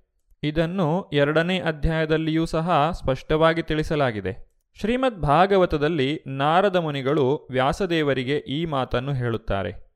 ತ್ಯಕ್ವಾ ಸ್ವಧರ್ಮಂ ಚರಣಾಂಭುಜಂ ಹರೇರ್ ಭಜನ್ನ ಪಕ್ಕೋತ ಪತೆತ್ತತೋ ಯದಿ ಯತ್ರ ಕ್ವಾ ವಾ ಅಭದ್ರ ಅಭೂತ್ ಅಮುಷ್ಯ ಕಿಂ ಕೋವಾರ್ಥ ಆಪ್ತೋ ಭಜತಾಂ ಸ್ವಧರ್ಮತಃ ಅಂದರೆ, ಯಾರಾದರೂ ಎಲ್ಲ ಐಹಿಕ ಭವಿಷ್ಯ ನಿರೀಕ್ಷೆಗಳನ್ನು ತ್ಯಜಿಸಿ ದೇವೋತ್ತಮ ಪರಮಪುರುಷನಲ್ಲಿ ಸಂಪೂರ್ಣ ಆಶ್ರಯವನ್ನು ಪಡೆದರೆ, ಅವರಿಗೆ ಯಾವುದೇ ರೀತಿಯಲ್ಲಿ ನಷ್ಟವಾಗಲಿ ದುರ್ಗತಿಯಾಗಲಿ ಇಲ್ಲ. ಆದರೆ, ಭಕ್ತನಲ್ಲದವನು ತನ್ನ ವೃತ್ತಿಯ ಕರ್ತವ್ಯಗಳನ್ನು ಸಂಪೂರ್ಣವಾಗಿ ಮಾಡಿದರೂ ಏನನ್ನೂ ಪಡೆಯದೆ ಹೋಗಬಹುದು. ಆಧ್ಯಾತ್ಮಿಕ ಸಾಧನೆಯನ್ನು ಕೈಗೆತ್ತಿಕೊಳ್ಳುವುದರಲ್ಲಿ ಯಾರೂ ಭಯಪಡುವ ಅಗತ್ಯವಿಲ್ಲ.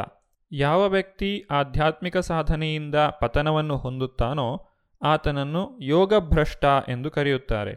ಆದರೆ ಇಂತಹ ಯೋಗಭ್ರಷ್ಟನಿಗೆ ಮತ್ತೆ ಇನ್ನೊಂದು ಅವಕಾಶವನ್ನು ನೀಡಲಾಗುತ್ತದೆ. ಅಂದರೆ ವ್ಯಕ್ತಿಯು ಪರಿಪೂರ್ಣತೆಯನ್ನು ಸಾಧಿಸುವವರೆಗೂ ಭಗವಂತನು ಅವನಿಗೆ ಸಹಾಯ ಮಾಡುತ್ತಾನೆ. ಭಗವಂತ ಯಾವ ರೀತಿಯಾಗಿ ಸಹಾಯ ಮಾಡುತ್ತಾನೆ ಎನ್ನುವುದನ್ನು ಮುಂದಿನ ಶ್ಲೋಕದಲ್ಲಿ ನೋಡೋಣ. ಪ್ರಾಪ್ಯ ಪುಣ್ಯಕೃತಾಂ ಲೋಕಾನ್ ಉಷಿತ್ವಾ ಶಾಶ್ವತಿ ಸಮ ಶುಚಿನಾಂ ಶ್ರೀಮತಾಂ ಗೇಹೇ ಯೋಗಭ್ರಷ್ಟೋಭಿಜಾಯತೆ ಅನುವಾದ. ಯೋಗಭ್ರಷ್ಟನು ಪುಣ್ಯಜೀವಿಗಳ ಲೋಕಗಳಲ್ಲಿ ಬಹುಕಾಲ ಸಂತೋಷವಾಗಿದ್ದು, ಅನಂತರ ಧರ್ಮಾತ್ಮರ ಮನೆಯಲ್ಲಿ ಅಥವಾ ಶ್ರೀಮಂತ ಕುಟುಂಬದಲ್ಲಿ ಹುಟ್ಟುವನು. ವ್ಯಕ್ತಿಯು ಆಧ್ಯಾತ್ಮ ಸಾಧನೆಯನ್ನು ಕೈಗೆತ್ತಿಕೊಂಡು ಯಾವುದೇ ಕಾರಣಕ್ಕೆ ಅದನ್ನು ಅರ್ಧಕ್ಕೆ ಬಿಟ್ಟಿದ್ದರೆ, ಅವನು ಮಾಡಿದಂತಹ ಪುಣ್ಯ ಕಾರ್ಯಗಳಿಗೆ ಅನುಗುಣವಾಗಿ ಪುಣ್ಯಜೀವಿಗಳು ಪ್ರವೇಶಿಸಬಹುದಾದ ಉತ್ತಮ ಲೋಕಗಳಿಗೆ ಹೋಗುತ್ತಾನೆ. ಅಲ್ಲಿ ಬಹುಕಾಲ ಇದ್ದ ನಂತರ ಅವನನ್ನು ಮತ್ತೆ ಈ ಲೋಕಕ್ಕೆ ಕಳುಹಿಸಲಾಗುತ್ತದೆ. ಅವನು ಧರ್ಮಿಷ್ಠನಾದ ಬ್ರಾಹ್ಮಣನ ಅಥವಾ ವೈಷ್ಣವನ ಸಂಸಾರದಲ್ಲಾಗಲಿ ಅಥವಾ ಶ್ರೀಮಂತ ವರ್ತಕರ ಮನೆಯಲ್ಲಾಗಲಿ ಹುಟ್ಟುತ್ತಾನೆ. ಈ ರೀತಿಯಾಗಿ ಧರ್ಮಿಷ್ಠರ ಅಥವಾ ಶ್ರೀಮಂತರ ಮನೆಯಲ್ಲಿ ಹುಟ್ಟುವಂತಹ ಮಕ್ಕಳು ಆಧ್ಯಾತ್ಮಿಕ ಸಾಧನೆಗೆ ಉತ್ತಮವಾದಂತಹ ವಾತಾವರಣವನ್ನು ಹೊಂದಿರುತ್ತಾರೆ. ಸಹಜವಾಗಿಯೇ ಅವರು ಮತ್ತೆ ತಮ್ಮ ಆಧ್ಯಾತ್ಮಿಕ ಸಾಧನೆಯನ್ನು ಮುಂದುವರಿಸಲು ಸಾಧ್ಯವಾಗುತ್ತದೆ. ಅವರಿಗೆ ಹೊಟ್ಟೆಪಾಡಿನ ಚಿಂತೆ ಇರುವುದಿಲ್ಲ ಮತ್ತು ಮಾರ್ಗದರ್ಶನಕ್ಕೆ ಅವರ ತಂದೆ ತಾಯಿಗಳೇ ಇರುತ್ತಾರೆ. ವ್ಯಕ್ತಿಯು ಈ ಎಲ್ಲ ಉತ್ತಮ ಸೌಲಭ್ಯಗಳನ್ನು ಉಪಯೋಗಿಸಿಕೊಂಡು ತನ್ನ ಆಧ್ಯಾತ್ಮಿಕ ಪ್ರಯಾಣವನ್ನು ಮುಂದುವರಿಸಬಹುದು. ಒಂದು ವೇಳೆ ವ್ಯಕ್ತಿಯು ಬಹಳಷ್ಟು ಆಧ್ಯಾತ್ಮಿಕ ಸಾಧನೆಯನ್ನು ಮಾಡಿದ್ದು, ಕೊನೆಯ ಹಂತದಲ್ಲಿ ಏನಾದರೂ ವಿಫಲತೆಯನ್ನು ಸಾಧಿಸಿದರೆ ಆತನಿಗೆ ಏನಾಗುತ್ತದೆ ಎಂಬುದನ್ನು ಮುಂದಿನ ಶ್ಲೋಕದಲ್ಲಿ ತಿಳಿಸಲಾಗಿದೆ. ಅಥವಾ ಯೋಗಿನಾಮೇವ ಕುಲೇ ಭವತಿ ಧೀಮತಾಂ ಏತದ್ಧಿ ದುರ್ಲಭತರಂ ಲೋಕೆ ಜನ್ಮಯದೀದೃಶಂ. ಅನುವಾದ, ಅಥವಾ ದೀರ್ಘಕಾಲದ ಯೋಗಾಭ್ಯಾಸದ ಅನಂತರ ವಿಫಲನಾದಲ್ಲಿ ಅವನು ಧೀಮಂತರಾದ ಆಧ್ಯಾತ್ಮಿಕವಾದಿಗಳ ಕುಟುಂಬದಲ್ಲಿ ಜನಿಸುವನು. ನಿಶ್ಚಯವಾಗಿಯೂ ಈ ಜಗತ್ತಿನಲ್ಲಿ ಇಂತಹ ಜನ್ಮವು ದುರ್ಲಭತರವಾದದ್ದು. ವ್ಯಕ್ತಿಯು ಬ್ರಾಹ್ಮಣ ಕುಟುಂಬದಲ್ಲೇ ಜನಿಸಿದ್ದರೂ ಅಥವಾ ಶ್ರೀಮಂತ ಕುಟುಂಬದಲ್ಲೇ ಜನಿಸಿದ್ದರೂ ಆತನು ಆಧ್ಯಾತ್ಮಿಕ ಜೀವನವನ್ನು ಗಂಭೀರವಾಗಿ ತೆಗೆದುಕೊಳ್ಳುತ್ತಾನೆ ಎಂದು ಯಾರೂ ಕೂಡ ವಿಶ್ವಾಸವನ್ನು ಹೊಂದಲು ಸಾಧ್ಯವಿಲ್ಲ. ಏಕೆಂದರೆ ಈ ಭೌತಿಕ ಆಕರ್ಷಣೆಗಳು ಅವನನ್ನು ಮತ್ತೆ ಅಧಪತನಕ್ಕೆ ಎಳೆಯಲು ಪ್ರಯತ್ನಿಸಬಹುದು. ಆದರೆ ಉತ್ತಮವಾದ ಸಾಧನೆಯನ್ನು ಮಾಡಿ ಕೊನೆಯ ಹಂತದಲ್ಲಿ ವ್ಯಕ್ತಿಯು ವಿಫಲನಾಗಿದ್ದಲ್ಲಿ ಆತನು ಆಚಾರ್ಯರ ಮನೆಯಲ್ಲಿ ಜನ್ಮವನ್ನು ಪಡೆಯುತ್ತಾನೆ. ಇಂತಹ ಆಚಾರ್ಯರ ಅಥವಾ ಗೋಸ್ವಾಮಿಗಳ ಕುಟುಂಬದಲ್ಲಿ ಹುಟ್ಟುವಂತಹ ಮಕ್ಕಳು ಖಂಡಿತವಾಗಿಯೂ ಆಧ್ಯಾತ್ಮಿಕ ಜೀವನದಲ್ಲಿ ಮುಂದುವರಿಯುತ್ತಾರೆ. ಪರಂಪರೆಯಿಂದಲೂ ಶಿಕ್ಷಣದಿಂದಲೂ ಇಂತಹ ಸಂಸಾರಗಳಲ್ಲಿ ವಿದ್ವತ್ತು, ದೈವಭಕ್ತಿ ಇರುತ್ತದೆ. ಆದುದರಿಂದ ಅವರು ಗುರುಗಳಾಗುತ್ತಾರೆ. ಭಾರತದಲ್ಲಿ ಇಂತಹ ಆಚಾರ್ಯರ ಕುಟುಂಬಗಳು ಹಲವಾರು ಇವೆ. ಇಂತಹ ಸಂಸಾರಗಳಲ್ಲಿ ಜನ್ಮ ತಾಳುವುದು ಒಂದು ಸೌಭಾಗ್ಯ. ಇಲ್ಲಿ ಶ್ರೀಲ ಪ್ರಭುಪಾದರು ತಮ್ಮ ವಿಚಾರವಾಗಿ ತಿಳಿಸುತ್ತಾ ಈ ರೀತಿಯಾಗಿ ಹೇಳುತ್ತಿದ್ದಾರೆ. ನಮ್ಮ ಗುರುಗಳಾದ ಓಂ ವಿಷ್ಣುಪಾದ ಶ್ರೀ ಶ್ರೀಮದ್ ಭಕ್ತಿ ಸಿದ್ಧಾಂತ ಸರಸ್ವತಿ ಗೋಸ್ವಾಮಿ ಮಹಾರಾಜರು ಮತ್ತು ನಾವು ಇಬ್ಬರೂ ಭಗವಂತನ ಕೃಪೆಯಿಂದ ಇಂತಹ ಕುಟುಂಬಗಳಲ್ಲಿ ಹುಟ್ಟುವ ಭಾಗ್ಯವನ್ನು ಪಡೆದಿದ್ದೆವು ಮತ್ತು ಇಬ್ಬರೂ ನಮ್ಮ ಬಾಳಿನ ಪ್ರಾರಂಭದಿಂದಲೇ ಭಗವಂತನ ಭಕ್ತಿಪೂರ್ವಕ ಸೇವೆಯಲ್ಲಿ ಶಿಕ್ಷಣವನ್ನು ಪಡೆದೆವು. ಮುಂದೆ ಆಧ್ಯಾತ್ಮಿಕ ವ್ಯವಸ್ಥೆಯಲ್ಲಿ ನಾವು ಸಂಧಿಸಿದೆವು. ಶ್ರೀಲ ಪ್ರಭುಪಾದರು ಮತ್ತು ಅವರ ಗುರುಗಳು ಇಬ್ಬರೂ ಸಹ ಆಚಾರ್ಯ ಕುಟುಂಬದಲ್ಲಿ ಜನಿಸಿದವರು. ಅವರಿಬ್ಬರೂ ಜಗದ್ಗುರುಗಳಾಗಿದ್ದಾರೆ. ಇಡೀ ಜಗತ್ತಿಗೆ ಈ ಹರೇ ಕೃಷ್ಣ ಮಹಾಮಂತ್ರವನ್ನು ಪಸರಿಸಿದ್ದಾರೆ. ಪ್ರಪಂಚದಾದ್ಯಂತ ಅನೇಕ ಭಕ್ತರನ್ನು ಮಾಡಿದ್ದಾರೆ. ಈ ರೀತಿಯಾಗಿ ಭಗವಾನ್ ಶ್ರೀಕೃಷ್ಣನು ಹೇಳುವುದೇನೆಂದರೆ, ಆಧ್ಯಾತ್ಮ ಸಾಧನೆಯನ್ನು ಮಾಡಿದಂತಹ ವ್ಯಕ್ತಿಗೆ ಯಾವುದೇ ನಷ್ಟವಿಲ್ಲ. ಇದರ ಕುರಿತಾಗಿ ಇನ್ನೂ ಹೆಚ್ಚಿನ ವಿಚಾರವನ್ನು ನಾವು ಮುಂದಿನ ಸಂಚಿಕೆಯಲ್ಲಿ ನೋಡೋಣ. ಧನ್ಯವಾದಗಳು. ಹರೇ ಕೃಷ್ಣ. ಇದುವರೆಗೆ ಇಸ್ಕಾನ್ ಶ್ರೀ ಶ್ರೀ ರಾಧಾ ಗೋವಿಂದ ಮಂದಿರ, ಮಂಗಳೂರು. ಇಲ್ಲಿನ ಸುಬುದ್ದಿ ದಾಮೋದರ ದಾಸ್ ಅವರಿಂದ ಗೀತಾಮೃತ ಬಿಂದು ಆಲಿಸಿದ್ರಿ.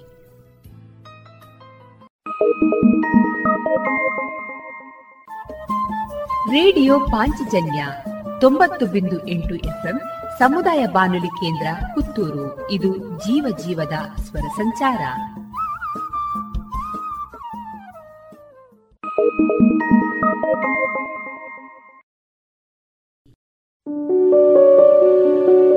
ಶುದ್ಧ ಸಸ್ಯಹಾರಿ south and north special food ಉತ್ತಮ ಸೇವೆಗೆ ಮೊದಲ ಆದ್ಯತೆ. ಗ್ರಾಹಕರ ಸಂತೃಪ್ತಿಗೆ ಆರೋಗ್ಯಕರ ಆಹಾರ ನೀಡಲು ಸದಾ ಸಿದ್ಧ ಸಂತೃಪ್ತಿ ರೆಸ್ಟೋರೆಂಟ್.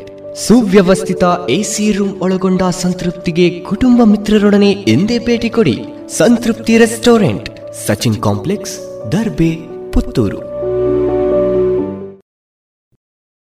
ಇದೀಗ ನಿರೀಕ್ಷಾ ಗೌಡ ಅವರಿಂದ ಸ್ವರಚಿತ ಕವನವನ್ನ ಕೇಳೋಣ. ಜೀವನದೊಳಗೆ ಸುಡುವ ನೋವಿನ ಕಥನ, ಕಾದು ಕೂತು ಆಗುವುದೇ ಹೊಸ ಜೀವನ. ಜೀವನದೊಳಗೆ ಸುಡುವ ನೋವಿನ ಕಥನ, ಕಾದು ಕೂತು ಆಗುವುದೇ ಹೊಸ ಜೀವನ. ಮಾನವೀಯತೆಯ ಮರೆತು ಮೋಸದ ಕತ್ತಿಗೆ ಬಳಿಯಾಗುತ್ತಿದೆ ಜೀವ. ಮಾನವೀಯತೆಯ ಮರೆತು ಮೋಸದ ಕತ್ತಿಗೆ ಬಳಿಯಾಗುತ್ತಿದೆ ಜೀವ. ತಾಯಿ ಪ್ರೀತಿ ಪ್ರೀತಿಸಿದವನ ಮನದಿ ಮೊಳಗುವುದು ಸತ್ಯನ, ಸರಿಯುತ್ತಿದೆ ನಿಜವಾದ ಚಿತ್ರಣ. ತಾಯಿ ಪ್ರೀತಿ ಪ್ರೀತಿಸಿದವನ ಮನದಿ ಮೊಳಗುವುದು ಸತ್ಯನ, ಸರಿಯುತ್ತಿದೆ ನಿಜವಾದ ಚಿತ್ರಣ. ನಂಬಿಕೆಯ ಅಡಿಪಾಯದಿ ಬೆಳೆದ ಕನಸೊಂದು, ಚೂರಾಯಿತು ಕಟ್ಟಿದ ಕನಸಿನ ಪತನವೊಂದು. ನಂಬಿಕೆಯ ಅಡಿಪಾಯದಿ ಬೆಳೆದ ಕನಸೊಂದು, ಚೂರಾಯಿತು ಕಟ್ಟಿದ ಕನಸಿನ ಪತನವೊಂದು. ಮಣ್ಣಾಯಿತು ಆಧಾರದ ಸ್ತಂಭವೊಂದು, ಕುಸಿದು ಹೋಯಿತು ಜೀವನದ ಅಧಪತನ. ಮಣ್ಣಾಯಿತು ಆಧಾರದ ಸ್ತಂಭವೊಂದು, ಕುಸಿದು ಹೋಯಿತು ಜೀವನದ ಅಧಪತನ. ಮಾತಿನ ಸಾವ ನಡುವೆ ಬಿಗಿ ಕಟ್ಟಿದ ಸಂಸಾರವೊಂದು, ಮೌನವೇ ಇನ್ನುಳಿದ ಜೀವನವೊಂದು. ಮಾತಿನ ಸಾವ ನಡುವೆ ಬಿಗಿ ಕಟ್ಟಿದ ಸಂಸಾರವೊಂದು, ಮೌನವೇ ಇನ್ನುಳಿದ ಜೀವನವೊಂದು. ಭಾವನೆಗಳ ಅಗ್ನಿಯಲ್ಲಿ ನೊಂದು, ಮರುಗಿದ ದೇಹ ಬೇಡವಾಗಿದೆ ಇಂದು. ಭಾವನೆಗಳ ಅಗ್ನಿಯಲ್ಲಿ ನೊಂದು, ಮರುಗಿದ ದೇಹ ಬೇಡವಾಗಿದೆ ಇಂದು. ಮನಸ್ಸಿನ ನೋವ ಅರಿಯದ, ಭಾವನೆಗಳಿಗೆ ಬೆಲೆ ಇಲ್ಲದ ಮನುಷ್ಯ ಮನಸ್ಸಿನ ನೋವ ಅರಿಯದ ಭಾವನೆಗಳಿಗೆ ಬೆಲೆ ಇಲ್ಲದ ಮನುಷ್ಯ ಪ್ರಪಂಚದಲ್ಲಿ ಮನಸ್ಸು ಮರುಗಿದೆ, ಹೃದಯ ನಲುಗಿದೆ, ಬದುಕು ಬೆಂದಿದೆ. ಮನಸ್ಸು ಮರುಗಿದೆ, ಹೃದಯ ನಲುಗಿದೆ, ಬದುಕು ಬೆಂದಿದೆ. ಇದುವರೆಗೆ ನಿರೀಕ್ಷಾ ಗೌಡ ಅವರಿಂದ ಸ್ವರಚಿತ ಕವನವನ್ನ ಕೇಳಿದಿರಿ. ಇನ್ನು ಮುಂದೆ ಶ್ರೀಮಾ ಬಿ ಅವರಿಂದ ಶಾಸ್ತ್ರೀಯ ಸಂಗೀತವನ್ನ ಕೇಳೋಣ.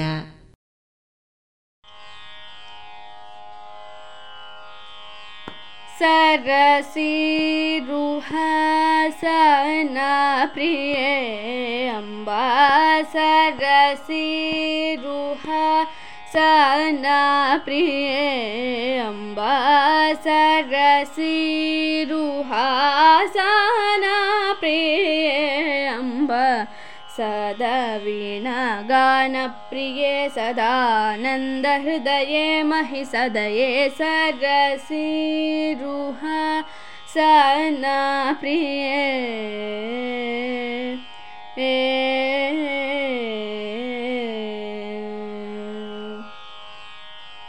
शरणागतम् अम्ब शरणगतं मामव मञ्जुळचरणके सलये शरणागतं मामव मञ्जुळचरणके सलये सम्मोदित कविजनहृदये सरोजनिलये मणिवलये। सरसिरुहा सिये अम्बसदवीणगानप्रिये सदानन्दहृदये महिषदये सरसिरुहा स न प्रिये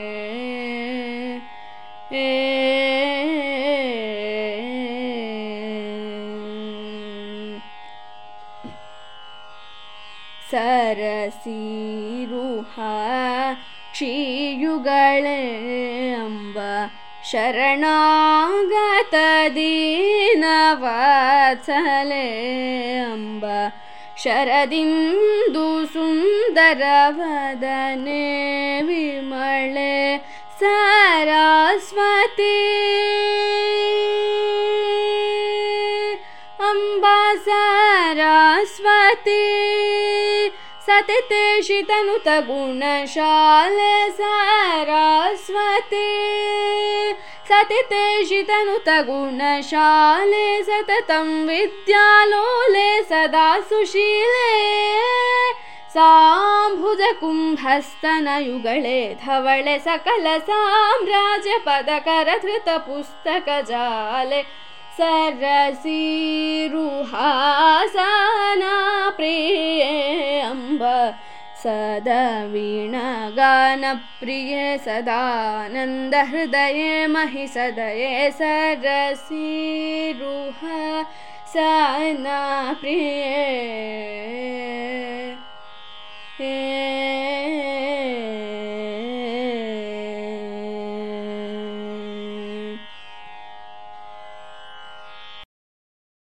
ಇದುವರೆಗೆ ಶ್ರೀಮಾ ಬಿ ಅವರಿಂದ ಶಾಸ್ತ್ರೀಯ ಸಂಗೀತವನ್ನ ಕೇಳಿದಿರಿ. ಇನ್ನು ಮುಂದೆ ವಿಎನ್ ಭಾಗವತ ಪರಬಳ್ಳಿ ಅವರಿಂದ ಜೀವನ ಪಾಠ, ಕಲಿಕಾ ಆಧಾರಿತ ಕಥೆಯನ್ನ ಕೇಳೋಣ. ಮಕ್ಕಳೇ, ಒಂದು ಊರಿನಲ್ಲಿ ಒಬ್ಬ ಶ್ರೀಮಂತ ಗೃಹಸ್ಥ ಇದ್ದ. ಅವನಿಗೆ ಒಬ್ಬ ಮಗ. ಶ್ರೀಮಂತನೆಂದರೆ ಬಹಳ ಶ್ರೀಮಂತನವನು ಬೇಕಾದಷ್ಟು ಆಸ್ತಿ ಇತ್ತು ಹಣ ಗಳಿಕೆ ಇತ್ತು, ಆದರೆ ಅವನು ಸಜ್ಜನ. ದಾನ ಧರ್ಮಗಳನ್ನು ಮಾಡ್ತಿದ್ದ. ಸಾರ್ವಜನಿಕ ಸೇವೆಯಲ್ಲಿಯೂ ಎತ್ತಿದ ಕೈಯಾಗಿತ್ತು. ಬಡವರು ಕಂಡರೆ ಪ್ರೀತಿ. ಹೀಗೆ ಅವನು ಬದುಕಿದ್ದ.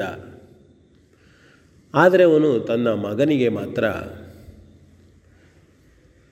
ಅತಿಯಾದ ಪ್ರೀತಿಯಿಂದ ಚಿಕ್ಕಂದಿನಿಂದಲೆಂದು ಯಾವುದೇ ರೀತಿಯ ಸಂಸ್ಕಾರವನ್ನು ಕೊಡಲೇಲಾಗಿತ್ತು. ಬೆಳಗ್ಗೆ ಸೂರ್ಯೋದಯಕ್ಕಿಂತ ಮುಂಚೆ ಏಳಬೇಕು. ಅಭ್ಯಾಸ ಮಾಡಬೇಕು. ದೇವರಿಗೆ ಹೂ ಕೊಯ್ಯಬೇಕು. ದಿನನಿತ್ಯದ ಚಟುವಟಿಕೆಗಳಲ್ಲಿ ತಂದೆ ತಾಯಿಯರಿಗೆ ನೆರವಾಗಬೇಕು. ನಂತರದಲ್ಲಿ ಶಾಲೆಯ ಓದು ಬರಹ.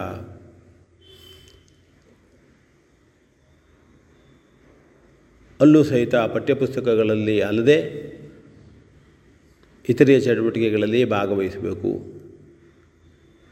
ಜನರೊಂದಿಗೆ ಬೆರೆಯಬೇಕು. ನೆಂಟರು, ಇಷ್ಟರು ಎಲ್ಲರೊಂದಿಗೆ ಪ್ರೀತಿಯಿಂದ ನಡೆದುಕೊಂಡು ಹೋಗಬೇಕು ಹೇಳತಕ್ಕಂಥ ಯಾವುದೇ ವಿಚಾರವನ್ನು ಅವನು ಮಗನಿಗೆ ಹೇಳದೆ, ಅವನನ್ನು ಶ್ರೀಮಂತಿಕೆಯಲ್ಲೇ ಬೆಳೆಸಿದ. ಯಾವುದು ಬೇಕು ಅದನ್ನು ತರಿಸಿಕೊಟ್ಟ. ಬಟ್ಟೆ. ಚಿತ್ರ ವಿಚಿತ್ರವಾದ ಬಟ್ಟೆಗಳು, ಬಣ್ಣ ಬಣ್ಣದ ಬಟ್ಟೆಗಳು, ಹರಕುವಾದ ಬಟ್ಟೆಗಳು, ಯಾವುದು ಎಲ್ಲಿ ಕಂಡರೂ ಕೂಡ ತಾನು ಹಾಕಿಕೊಳ್ಳಬೇಕು, ತೆಗೆದುಕೊಳ್ಳಬೇಕು ಅನ್ನುವಂಥ ಬುದ್ಧಿ ಅವನಿಗೆ. ಅಪ್ಪ ಅವ ಹೇಳಿದ ಕೂಡಲೇ ತೆಗೆಸಿಕೊಡುವಂಥವನು. ಓಡಾಡಲು ಮೋಟರ್ ಸೈಕಲ್ ಬೇಕು, ನಡೆದಾಡೇ ಗೊತ್ತಿಲ್ಲ. ಹಾಗಾಗಿ ಹಣದ ಮೌಲ್ಯವೂ ಅವನಿಗೆ ತಿಳಿಯಲಿಲ್ಲ. ಸುಖವಾಗಿ ಇರುವುದೇ ದೊಡ್ಡವನಾದ ದೊಡ್ಡವನಾದ. ಇದು ಅವನಿಗೆ ಆ ಪ್ರವೃತ್ತಿಯೇ ಬೆಳೆಯಿತು. ಸಂದರ್ಭದಲ್ಲಿ ತಂದೆ ಮೈತನಾದ. ಆಗ ಅವನಿಗೆ ಹೆಚ್ಚು ದುಃಖ ಆಗಲಿಲ್ಲ ತಂದೆ ತೀರಿಕೊಂಡ ಅಂಥೇಳಿ. ಯಾಕೆಂದರೆ ಬೇಕಾದಷ್ಟು ಐಶ್ವರ್ಯ ಇತ್ತು ಸಿಕ್ಕಾಪಟ್ಟೆ ಖರ್ಚು ಮಾಡಿದ ಮನರಂಜನೆಗಾಗಿ ಉಪಯೋಗ ಮಾಡಿಕೊಂಡ ತನಗೆ ಏನು ಬೇಕೋ ಬೇಡೋ ಅದನ್ನು ಅರ್ಥ ಮಾಡಿಕೊಳ್ಳುವುದಕ್ಕಿಂತ ಹೆಚ್ಚಾಗಿ ದುಶ್ಚಟಗಳಿಗೂ ಕೂಡ ಹೋದ ಇಸ್ಪೀಟ್ ಆಡ್ತಿದ್ದ, ಹಣ ಹಾಕಿ, ಓಸಿ ಆಡ್ತಿದ್ದ, ಸಿಕ್ಕ ಸಿಕ್ಕ ಕಾರುಗಳನ್ನು ತೆಗೆದುಕೊಳ್ತಿದ್ದ ಹೀಗೆ ಕೆಲವೇ ವರ್ಷಗಳಲ್ಲಿ ಅವನ ಹಣವೆಲ್ಲ ಖರ್ಚಾಗಿ ಹೋಯಿತು. ಕ್ರಮೇಣ ಆಸ್ತಿಗಳನ್ನು ಮಾರಿದ ಹಣ ಇಲ್ಲ ಅಂತ ಆದ ಕೂಡಲೇ ವಿಚಾರವೇ ಇಲ್ಲ. ದುಡಿಬೇಕು ಅಂತ ಪ್ರಶ್ನೆ ಇಲ್ಲ. ಇದ್ದ ಆಸ್ತಿಯನ್ನು ಕೊಡುವುದೇ ಅವನ ಕೆಲಸ. ದಾರಿ ಮೇಲೆ ಬಂದ ಅಂದರೆ ದಿವಾಳಿ ಆದ. ಓಡತೊಡಗಿದ. ಒಂದು ಮನೆ ಇವತ್ತು ಊಟ, ಇನ್ನೊಂದು ಮತ್ತೊಂದು ಮನೆಗೆ ಇನ್ನೊಂದು ಒಂದಿನ ಊಟ. ಅದೇ ಸಂದರ್ಭದಲ್ಲಿ ಒಮ್ಮೆ ಒಬ್ಬ ಸಾಧು ಅದೇ ದಾರಿಯಲ್ಲಿ ಬರ್ತಾರೆ.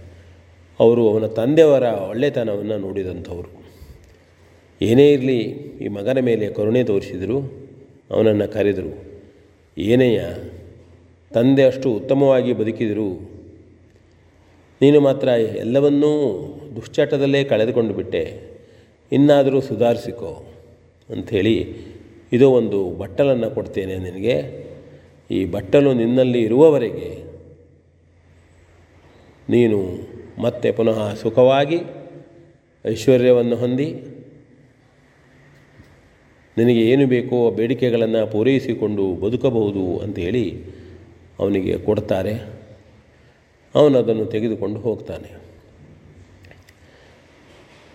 ತೆಗೆದುಕೊಂಡು ಒಂದು ಕಡೆ ಹೋಗಿ ಎಲ್ಲವನ್ನ ಕೇಳ್ತಾನೆ, ಮನೆ ಕೇಳ್ತಾನೆ, ಬಂಗಲೆ ಕೇಳ್ತಾನೆ. ಎಲ್ಲ ಆಸ್ತಿಗಳನ್ನು ಮಾಡಿಕೊಂಡ ದನ, ಕೊಟ್ಟಿಗೆ ಏನು ಬೇಕೋ ಎಲ್ಲವನ್ನೂ ಮಾಡಿಕೊಂಡು ಪರಿಚಾರಿಕೆಯರು, ಸೇವಕರು, ರಾಜನ ಹಾಗೆ ಉಳಿದ. ಆದರೆ ಸಾ, ಸಾಧು ಹೇಳಿದ, ತಾನು ಒಳ್ಳೆ ದಾರಿಯಲ್ಲಿ ಹೋಗಬೇಕು ಹೇಳತಕ್ಕಂಥದ್ದು ಅವನಿಗೆ ಮರೆತು ಹೋಯಿತು. ಮತ್ತೆ ಪುನಃ ತನ್ನ ಮೂಲ ಸಂಸ್ಕಾರಕ್ಕೆ ಹೋದ. ಕುಡಿಯುವುದನ್ನು ಕಲಿತ, ಇಸ್ಪೀಟಾಡುವುದನ್ನು ಕಲಿತ ನಾಲ್ಕು ಜನರನ್ನು ಕರೆದು, ಹೊರಗಿನವರನ್ನು ಕರೆದು ಇಸ್ಪೀಟಾಡುವುದು, ಹಣ ಹಾಕುವುದು, ರಾತ್ರಿ ಇಡೀ ಆಡುವುದು, ಹಣ ಕಳೆದುಕೊಳ್ಳುವುದು. ಇಂಥ ಕೆಲಸಗಳಿಗೆ ತನ್ನ ಹಣವನ್ನು ವ್ಯಯ ಮಾಡಿದ. ಹೀಗೆ ಒಂದು ದಿನ ಅವನು ತಾನು ಕುಳಿತು, ರಾಜನ ಹಾಗೆ ಕುಳಿತು ನರ್ತಕಿಯರೊಂದಿಗೆ ಡ್ಯಾನ್ಸ್ ಮಾಡಿಸ್ತಾ ಇದ್ದ. ರಾತ್ರಿಯೆಲ್ಲ ಡ್ಯಾನ್ಸ್ ಮಾಡಿದರು. ವಿವಿಧ ಚಟುವಟಿಕೆಗಳನ್ನು ಮಾಡಿದರು. ಎಲ್ಲ ಅಂಥದ್ದೇ. ಹಣ ಹಾಕಿ ಇಸ್ಪಿಟಾಡ್ತಕ್ಕಂಥದ್ದು ಮೋಜು ಮಸ್ತಿಗಳನ್ನು ಮಾಡಿಸಿದ. ಅದೇ ಸಂದರ್ಭದಲ್ಲಿ ಬೆಳಗಾಗುತ್ತಾ ಬೆಳಗಾಗುತ್ತಾ ಇವನು ಕುಡಿದದ್ದು ಜಾಸ್ತಿಯಾಗಿತ್ತು. ಮದ್ಯವನ್ನು ಕುಡಿದಂಥದ್ದು. ಅವನ ಮೇಲೆ ಪ್ರೀತಿ ಇದ್ದಂಥ ಒಬ್ಬ ಸೇವಕ ಬಂದು ಹೇಳಿದ, ಸ್ವಾಮಿ ಸಾಕು ರಾತ್ರಿಯೆಲ್ಲ ಕುಡಿದಿದ್ದೀರಿ ರಾತ್ರಿಯೆಲ್ಲ ಮದ್ಯ ಸೇವಿಸಿದ್ದೀರಿ. ಎಲ್ಲರೂ ಮನೆಗೆ ಹೋಗ್ತಾ ಇದ್ದಾರೆ. ಅವನಿಗೆ ಸಿಟ್ಟು ಬಂತು. ಏನು, ನನಗೆ ಹೇಳ್ತೀಯನ ನೀನು? ನಾನು ಯಾರು ಗೊತ್ತುಂಟೇನೋ ನಿನಗೆ? ಎಂಬುದಾಗಿ ಸೇವಕನಿಗೆ ಗದರಿಸಿದ. ಮತ್ತು ಸಿಟ್ಟು ಬಂದು ಆ ಸಾಧು ಕೊಟ್ಟಂತಹ ಬಟ್ಟಲನ್ನು ತೆಗೆದು ಅವನಿಗೆ ಎಸೆದುಬಿಟ್ಟ. ಆ ಬಟ್ಟಲು ಬಿದ್ದು ತುಂಡಾಗಿ ಹೋಯಿತು. ತತ್ಕ್ಷಣದಲ್ಲಿಯೇ ಅವನಿಗೆ ಅದರ ಅನುಭವವು ಆಗತೊಡಗಿತು. ನಿಧಾನವಾಗಿ ಮನೆ ಹೋಯಿತು, ಮಠ ಹೋಯಿತು, ಎಲ್ಲವೂ ಕಳೆದು ಹೋಯಿತು. ಮತ್ತೆ ಪುನಃ ಭಿಕ್ಷುಕನಾಗಿ ಅಲೆಯತೊಡಗಿದ ಪುನಃ ಯಾರೂ ರಕ್ಷಣೆಗೆ ಬರಲೇ ಇಲ್ಲ ಅವನಿಗೆ. ಇದು ಒಂದು ಕತೆ ನಮಗೇನಿದೆ? ಅದರಲ್ಲಿ ಸಮಾಧಾನಪಟ್ಟು ಅದನ್ನು ಇಟ್ಟುಕೊಂಡು ಒಳ್ಳೆಯ ರೀತಿಯಿಂದ ಬದುಕಬೇಕು. ದಾನ ಧರ್ಮಗಳನ್ನು ಮಾಡುತ್ತಾ ನಮ್ಮ ಆಸ್ತಿಗೆ ಒಂದು ಗೌರವ ಬರಬೇಕಿದ್ರೆ ಕೆಲವು ಮಟ್ಟಿಗೆ ದಾನ ಧರ್ಮಗಳೂ ಬೇಕು.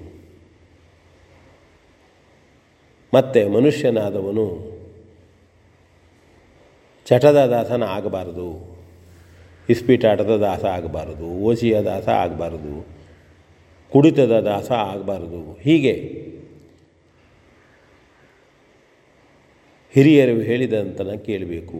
ಜೊತೆಯಲ್ಲಿ ಪಾಲಕರಾದವರು ತಮ್ಮ ಮಕ್ಕಳಿಗೆ ಚಿಕ್ಕಂದಿನಿಂದಲೇ ಸಂಸ್ಕಾರವನ್ನು ಕೊಡದೇ ಇದ್ದರೆ ಇದೇ ರೀತಿ ಆಗ್ತದೆ ಅನ್ನುವಂತಹ ನೀತಿ ಈ ಕಥೆಯಲ್ಲಿ.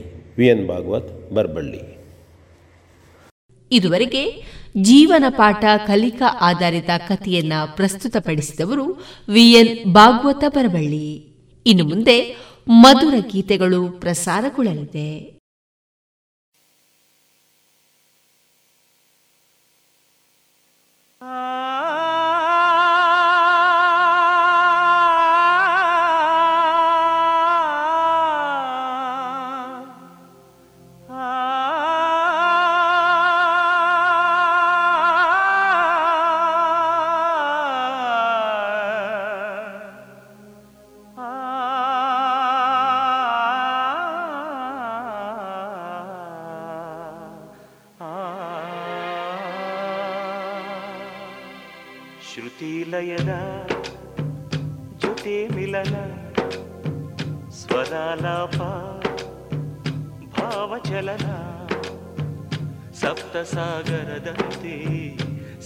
ಸ್ವರಗಳ ಮೇಳ ಎಲ್ಲಾನು ಸೇರಿದಾಗಲೇ ಗೀತಾಂಜಲಿ ಸಂಗೀತ.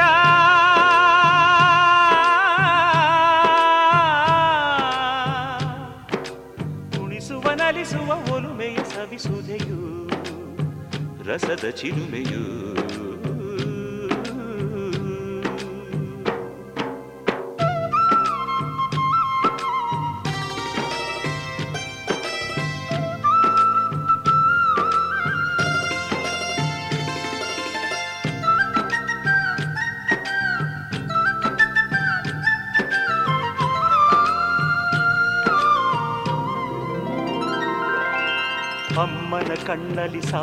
ತಾರೆಯು ಜಗಜಗಿಸಿ ಬೆಳಗಿರಲು.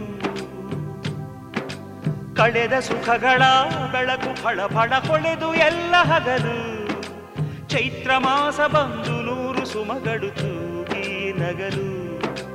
ಹೊರಗಡೆ ಹಿಡಿಯುವ ಪರೆಗಳಿವೆ ಒಳಗಡೆ ಮಮತೆಯ ಸೆಲೆಗಳಿವೆ. ಹಣೆಯ ಬರಹದಲ್ಲಿ ತೆರೆಯದ ಕದವಿದೆ, ಬದುಕೆ ವಿಧಿಯು ಬರೆದ ಕವನ ಸಂಗೀತ.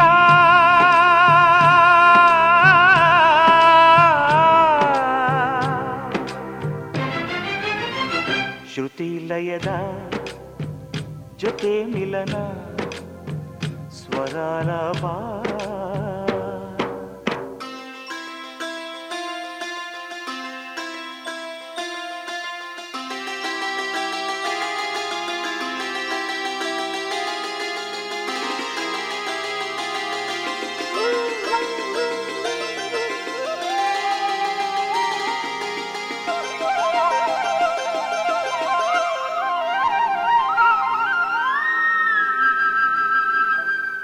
ಮಮ್ಮಗ ಮಮ್ಮಗ ಮಮ್ಮಗ, ಮಪ, ಮಗ ಸಗ ಮಪಧ ನಿಸದನಿಪ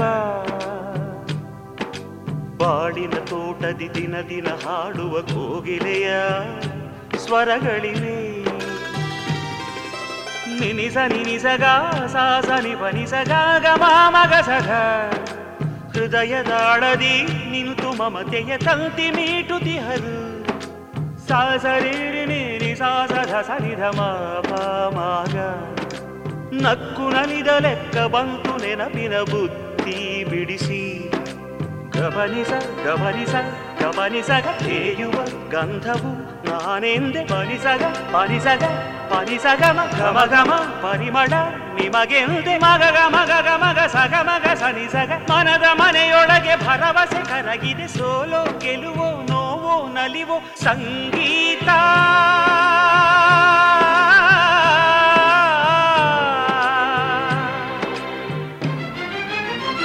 ಶ್ರುತಿ ಲಯದ ಜೊತೆ ಮಿಲನ ಸ್ವರಾಲಾಪ ಭಾವಚಲನ. ಸಪ್ತ ಸಾಗರದಂತೆ ಸಪ್ತ ಸ್ವರಗಳ ಮೇಳ. ಎಲ್ಲರೂ ಸೇರಿದಾಗಲೇ ಗೀತಾಂಜಲಿ ಸಂಗೀತ.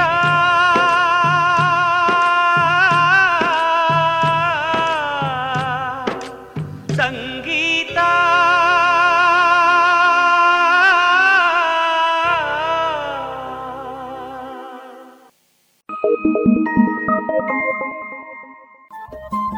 ರೇಡಿಯೋ ಪಾಂಚಜನ್ಯ ತೊಂಬತ್ತು ಬಿಂದು ಎಂಟು ಎಫ್ಎಂ ಸಮುದಾಯ ಬಾನುಲಿ ಕೇಂದ್ರ ಪುತ್ತೂರು. ಇದು ಜೀವ ಜೀವದ ಸ್ವರ ಸಂಚಾರ.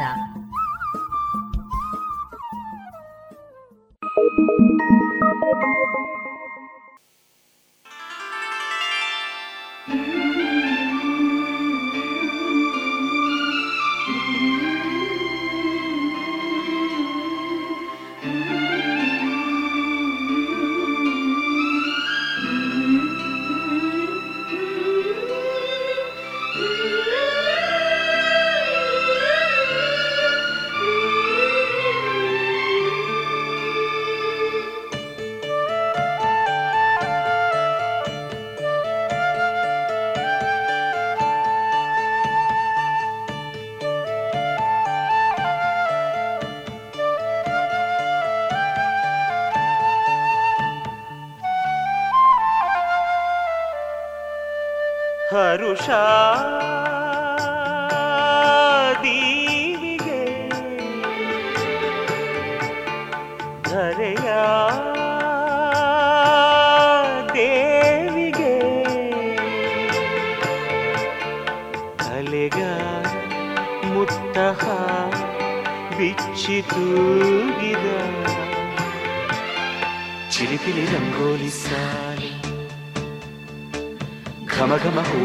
mama.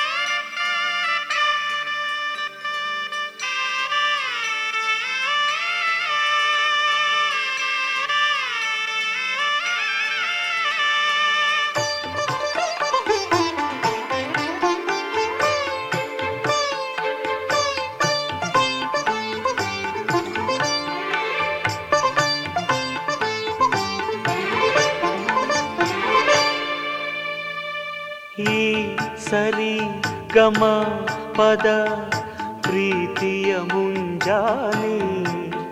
ನಗೆಯ ತಿಳಿ ಬಗೆ ಬಗೆ ಮುಸ್ಸಂಜವೋ ಕುಳಿ. ರಾತ್ರಿಯೆಂಬ ಘನ ಮೌನದಲ್ಲಿ ಕುಡಿದೀಪ ನೀವು ನನಗೆ. ಆರದಂತೆ ಕಾಯೋ ಪ್ರಾಣ ದೀಪ ಸಿಂಚನವಿಲ್ಲಿ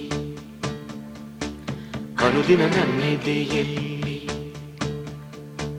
ಋತುಗಳು ಮೈತಳೆದು ಹಾಡಲಿ.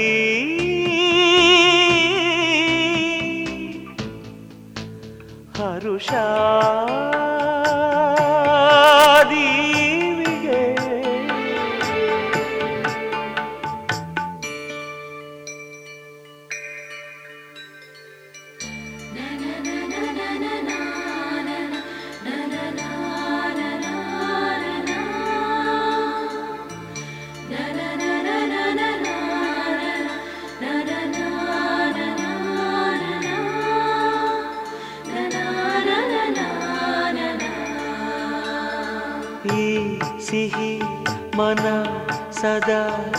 ಜೇನಿನ ಗೂಡೌದೆ ಸುರಿವ ನಗು ಚಿಟ ಪಟ ಮಳೆಯ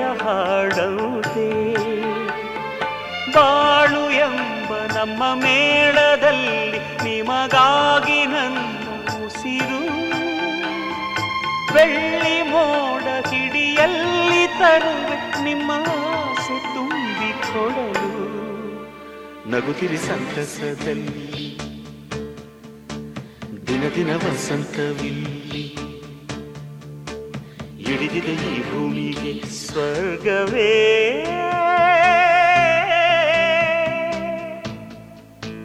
ಹರುಷ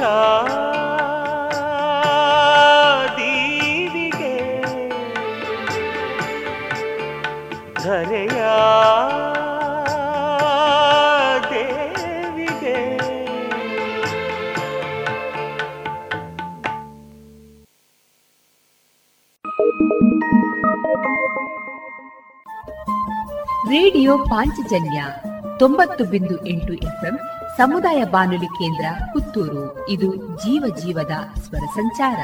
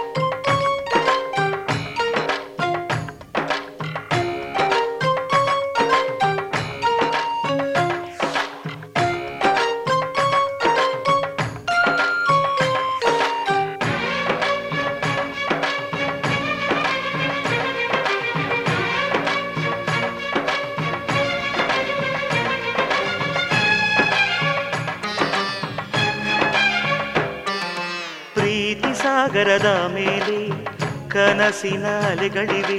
ಎಲ್ಲ ಅಲೆಗಳ ಕಲವರಗೂ ನಿನ್ನ ಹೆಸರಿದೆ.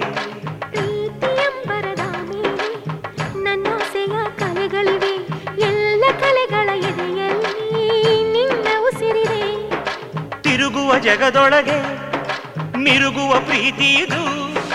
ಜರುಗುವ ಕಾಲಗಳ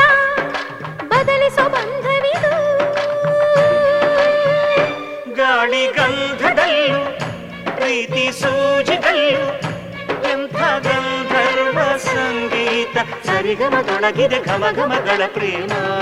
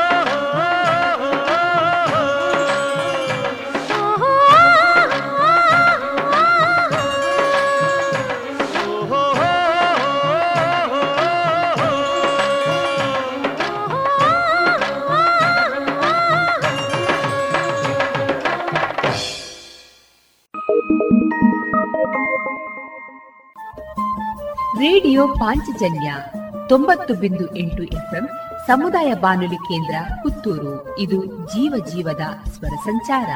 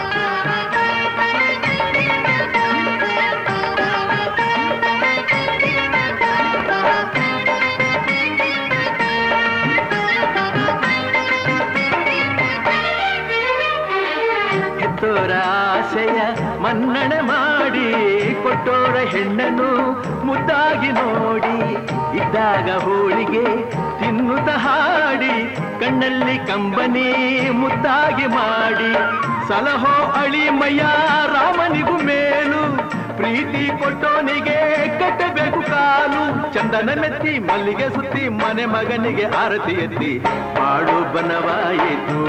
ಓ ಇರುಳು ಬೆಳಕಾಯಿತು. ದೀಪಾವಳಿ ದೀಪಾವಳಿ ಗೋವಿಂದ ಲೀಲಾವಳಿ. ಅಡಿಯ ಮಗನಾದ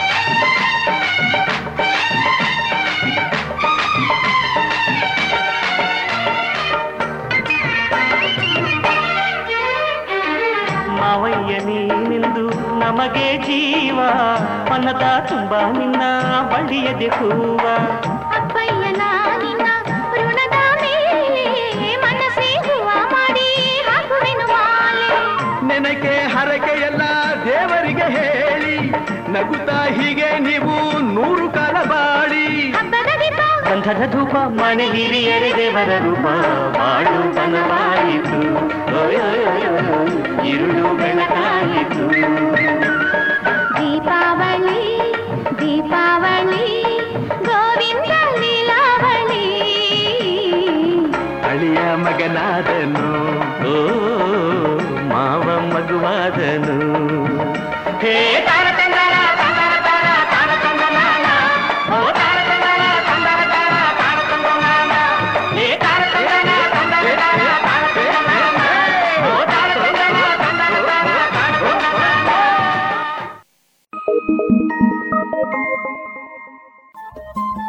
ರೇಡಿಯೋ ಪಾಂಚಜನ್ಯ ತೊಂಬತ್ತು ಬಿಂದು ಎಂಟು ಎಫ್ಎಂ ಸಮುದಾಯ ಬಾನುಲಿ ಕೇಂದ್ರ ಪುತ್ತೂರು. ಇದು ಜೀವ ಜೀವದ ಸ್ವರ ಸಂಚಾರ.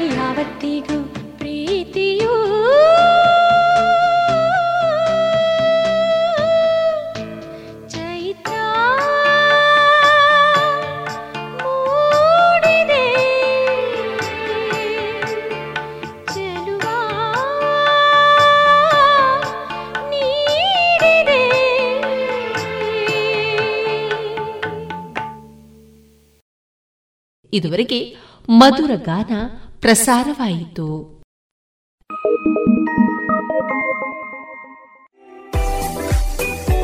ರುಚಿಕರ ತಿಂಡಿ ತಿನಿಸು, ಉತ್ತಮ ಗುಣಮಟ್ಟದ ಶುಚಿ ರುಚಿ ಆಹಾರ, ಪಾರ್ಸೆಲ್ ಮತ್ತು ಕ್ಯಾಟರಿಂಗ್ ವ್ಯವಸ್ಥೆಯೊಂದಿಗೆ ಕಳೆದ ನಲವತ್ತ ಎರಡು ವರ್ಷಗಳಿಂದ ಕಾರ್ಯನಿರ್ವಹಿಸುತ್ತಿದೆ ಹೋಟೆಲ್ ಹರಿಪ್ರಸಾದ್.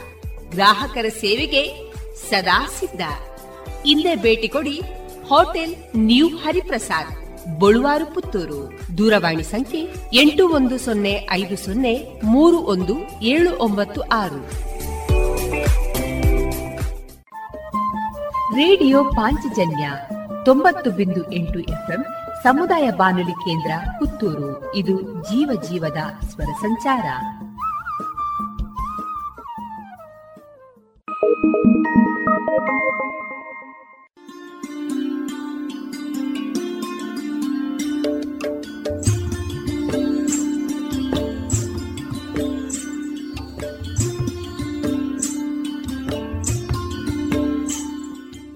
ರೇಡಿಯೋ ಪಾಂಚಜನ್ಯ ಸಮುದಾಯ ಬಾನುಲಿ ಕೇಂದ್ರದಿಂದ ನಿಮ್ಮ ಕಾರ್ಯಕ್ರಮಗಳು ಪ್ರಸಾರವಾಗಬೇಕೆ? ಹಾಗಿದ್ದರೆ ನಮ್ಮನ್ನು ಸಂಪರ್ಕಿಸಿ. ನಮ್ಮ ದೂರವಾಣಿ ಸಂಖ್ಯೆ ಸೊನ್ನೆ ಎಂಟು ಎರಡು ಐದು ಒಂದು, ಎರಡು ಒಂಬತ್ತು ಎಂಟು ನಾಲ್ಕು ಒಂಬತ್ತು ಒಂಬತ್ತು.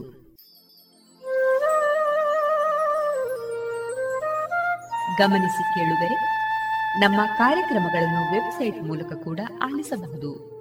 ನಮ್ಮ ವೆಬ್ಸೈಟ್ ವಿಳಾಸ W W W dot radio Panchajanya dot com. ಇಲ್ಲಿ ನ ಭಾಗಕ್ಕೆ ಹೋಗಿ ಕ್ಲಿಕ್ ಮಾಡಿದರೆ ಹಳೆ ಕಾರ್ಯಕ್ರಮಗಳನ್ನು ಕೂಡ ಆಲಿಸಬಹುದು. ಜೊತೆಗೆ ನಮ್ಮ ಪ್ರಸಾರವನ್ನು ಆಪ್ ಮೂಲಕವೂ ಕೇಳಬಹುದು. ಪ್ಲೇಸ್ಟೋರ್ನಲ್ಲಿ ಪಾಂಚಜನ್ಯ ಸರ್ಚ್ ಮಾಡಿ, ಡೌನ್ಲೋಡ್ ಮಾಡಿಕೊಂಡು ತಮ್ಮ ಮೊಬೈಲ್ಗಳಿಗೆ ಇನ್ಸ್ಟಾಲ್ ಮಾಡಿದರೆ ರೇಡಿಯೋ ಪ್ರಸಾರದ ಕಾರ್ಯಕ್ರಮವನ್ನು ನೀವು ಆಲಿಸಬಹುದು. ನಮ್ಮ ಪ್ರಸಾರದ ಬಗೆಗೆ ನಿಮ್ಮ ಅಭಿಪ್ರಾಯಗಳನ್ನು ಹಂಚಿಕೊಳ್ಳಲು ನಮ್ಮ ವಿಳಾಸ ರೇಡಿಯೋ ಪಾಂಚಜನ್ಯ ತೊಂಬತ್ತು ಬಿಂದು ಎಂಟು ಎಫ್ಎಂ ಸಮುದಾಯ ಬಾನುಲಿ ಕೇಂದ್ರ, ನೆಹರು ನಗರ, ಪುತ್ತೂರು. ನಮ್ಮ ದೂರವಾಣಿ ಸಂಖ್ಯೆ ಸೊನ್ನೆ ಎಂಟು ಎರಡು ಐದು ಒಂದು ಎರಡು ಒಂಬತ್ತು ಎಂಟು ನಾಲ್ಕು ಒಂಬತ್ತು ಒಂಬತ್ತು. ಇಮೇಲ್ ವಿಳಾಸ radio Panchajanya at Gmail dot com ನಮ್ಮ ವಿಳಾಸ ಮತ್ತೊಮ್ಮೆ ರೇಡಿಯೋ ಪಾಂಚಜನ್ಯ ತೊಂಬತ್ತು ಬಿಂದು ಎಂಟು ಎಫ್ಎಂ ಸಮುದಾಯ ಬಾನುಲಿ ಕೇಂದ್ರ, ನೆಹರು ನಗರ, ಪುತ್ತೂರು. ನಮ್ಮ ದೂರವಾಣಿ ಸಂಖ್ಯೆ ಸೊನ್ನೆ ಎಂಟು ಎರಡು ಐದು ಒಂದು, ಎರಡು ಒಂಬತ್ತು ಎಂಟು ನಾಲ್ಕು ಒಂಬತ್ತು ಒಂಬತ್ತು. ಇಲ್ಲಿಗೆ ಈ ಹೊತ್ತಿನ ಪ್ರಸಾರ ಕಾರ್ಯಕ್ರಮವನ್ನ ಮುಕ್ತಾಯಗೊಳಿಸುತ್ತಿದ್ದೇವೆ. ಆತ್ಮೀಯ ಕೇಳುಗರಿಗೆಲ್ಲ ರೇಡಿಯೋ ಪಾಂಚಜನ್ಯದ ಬಳಗದ ಪರವಾಗಿ ನಾನು ತೇಜಸ್ವಿ ರಾಜೇಶ್ ಮಾಡುವ ಅನಂತ ವಂದನೆಗಳು.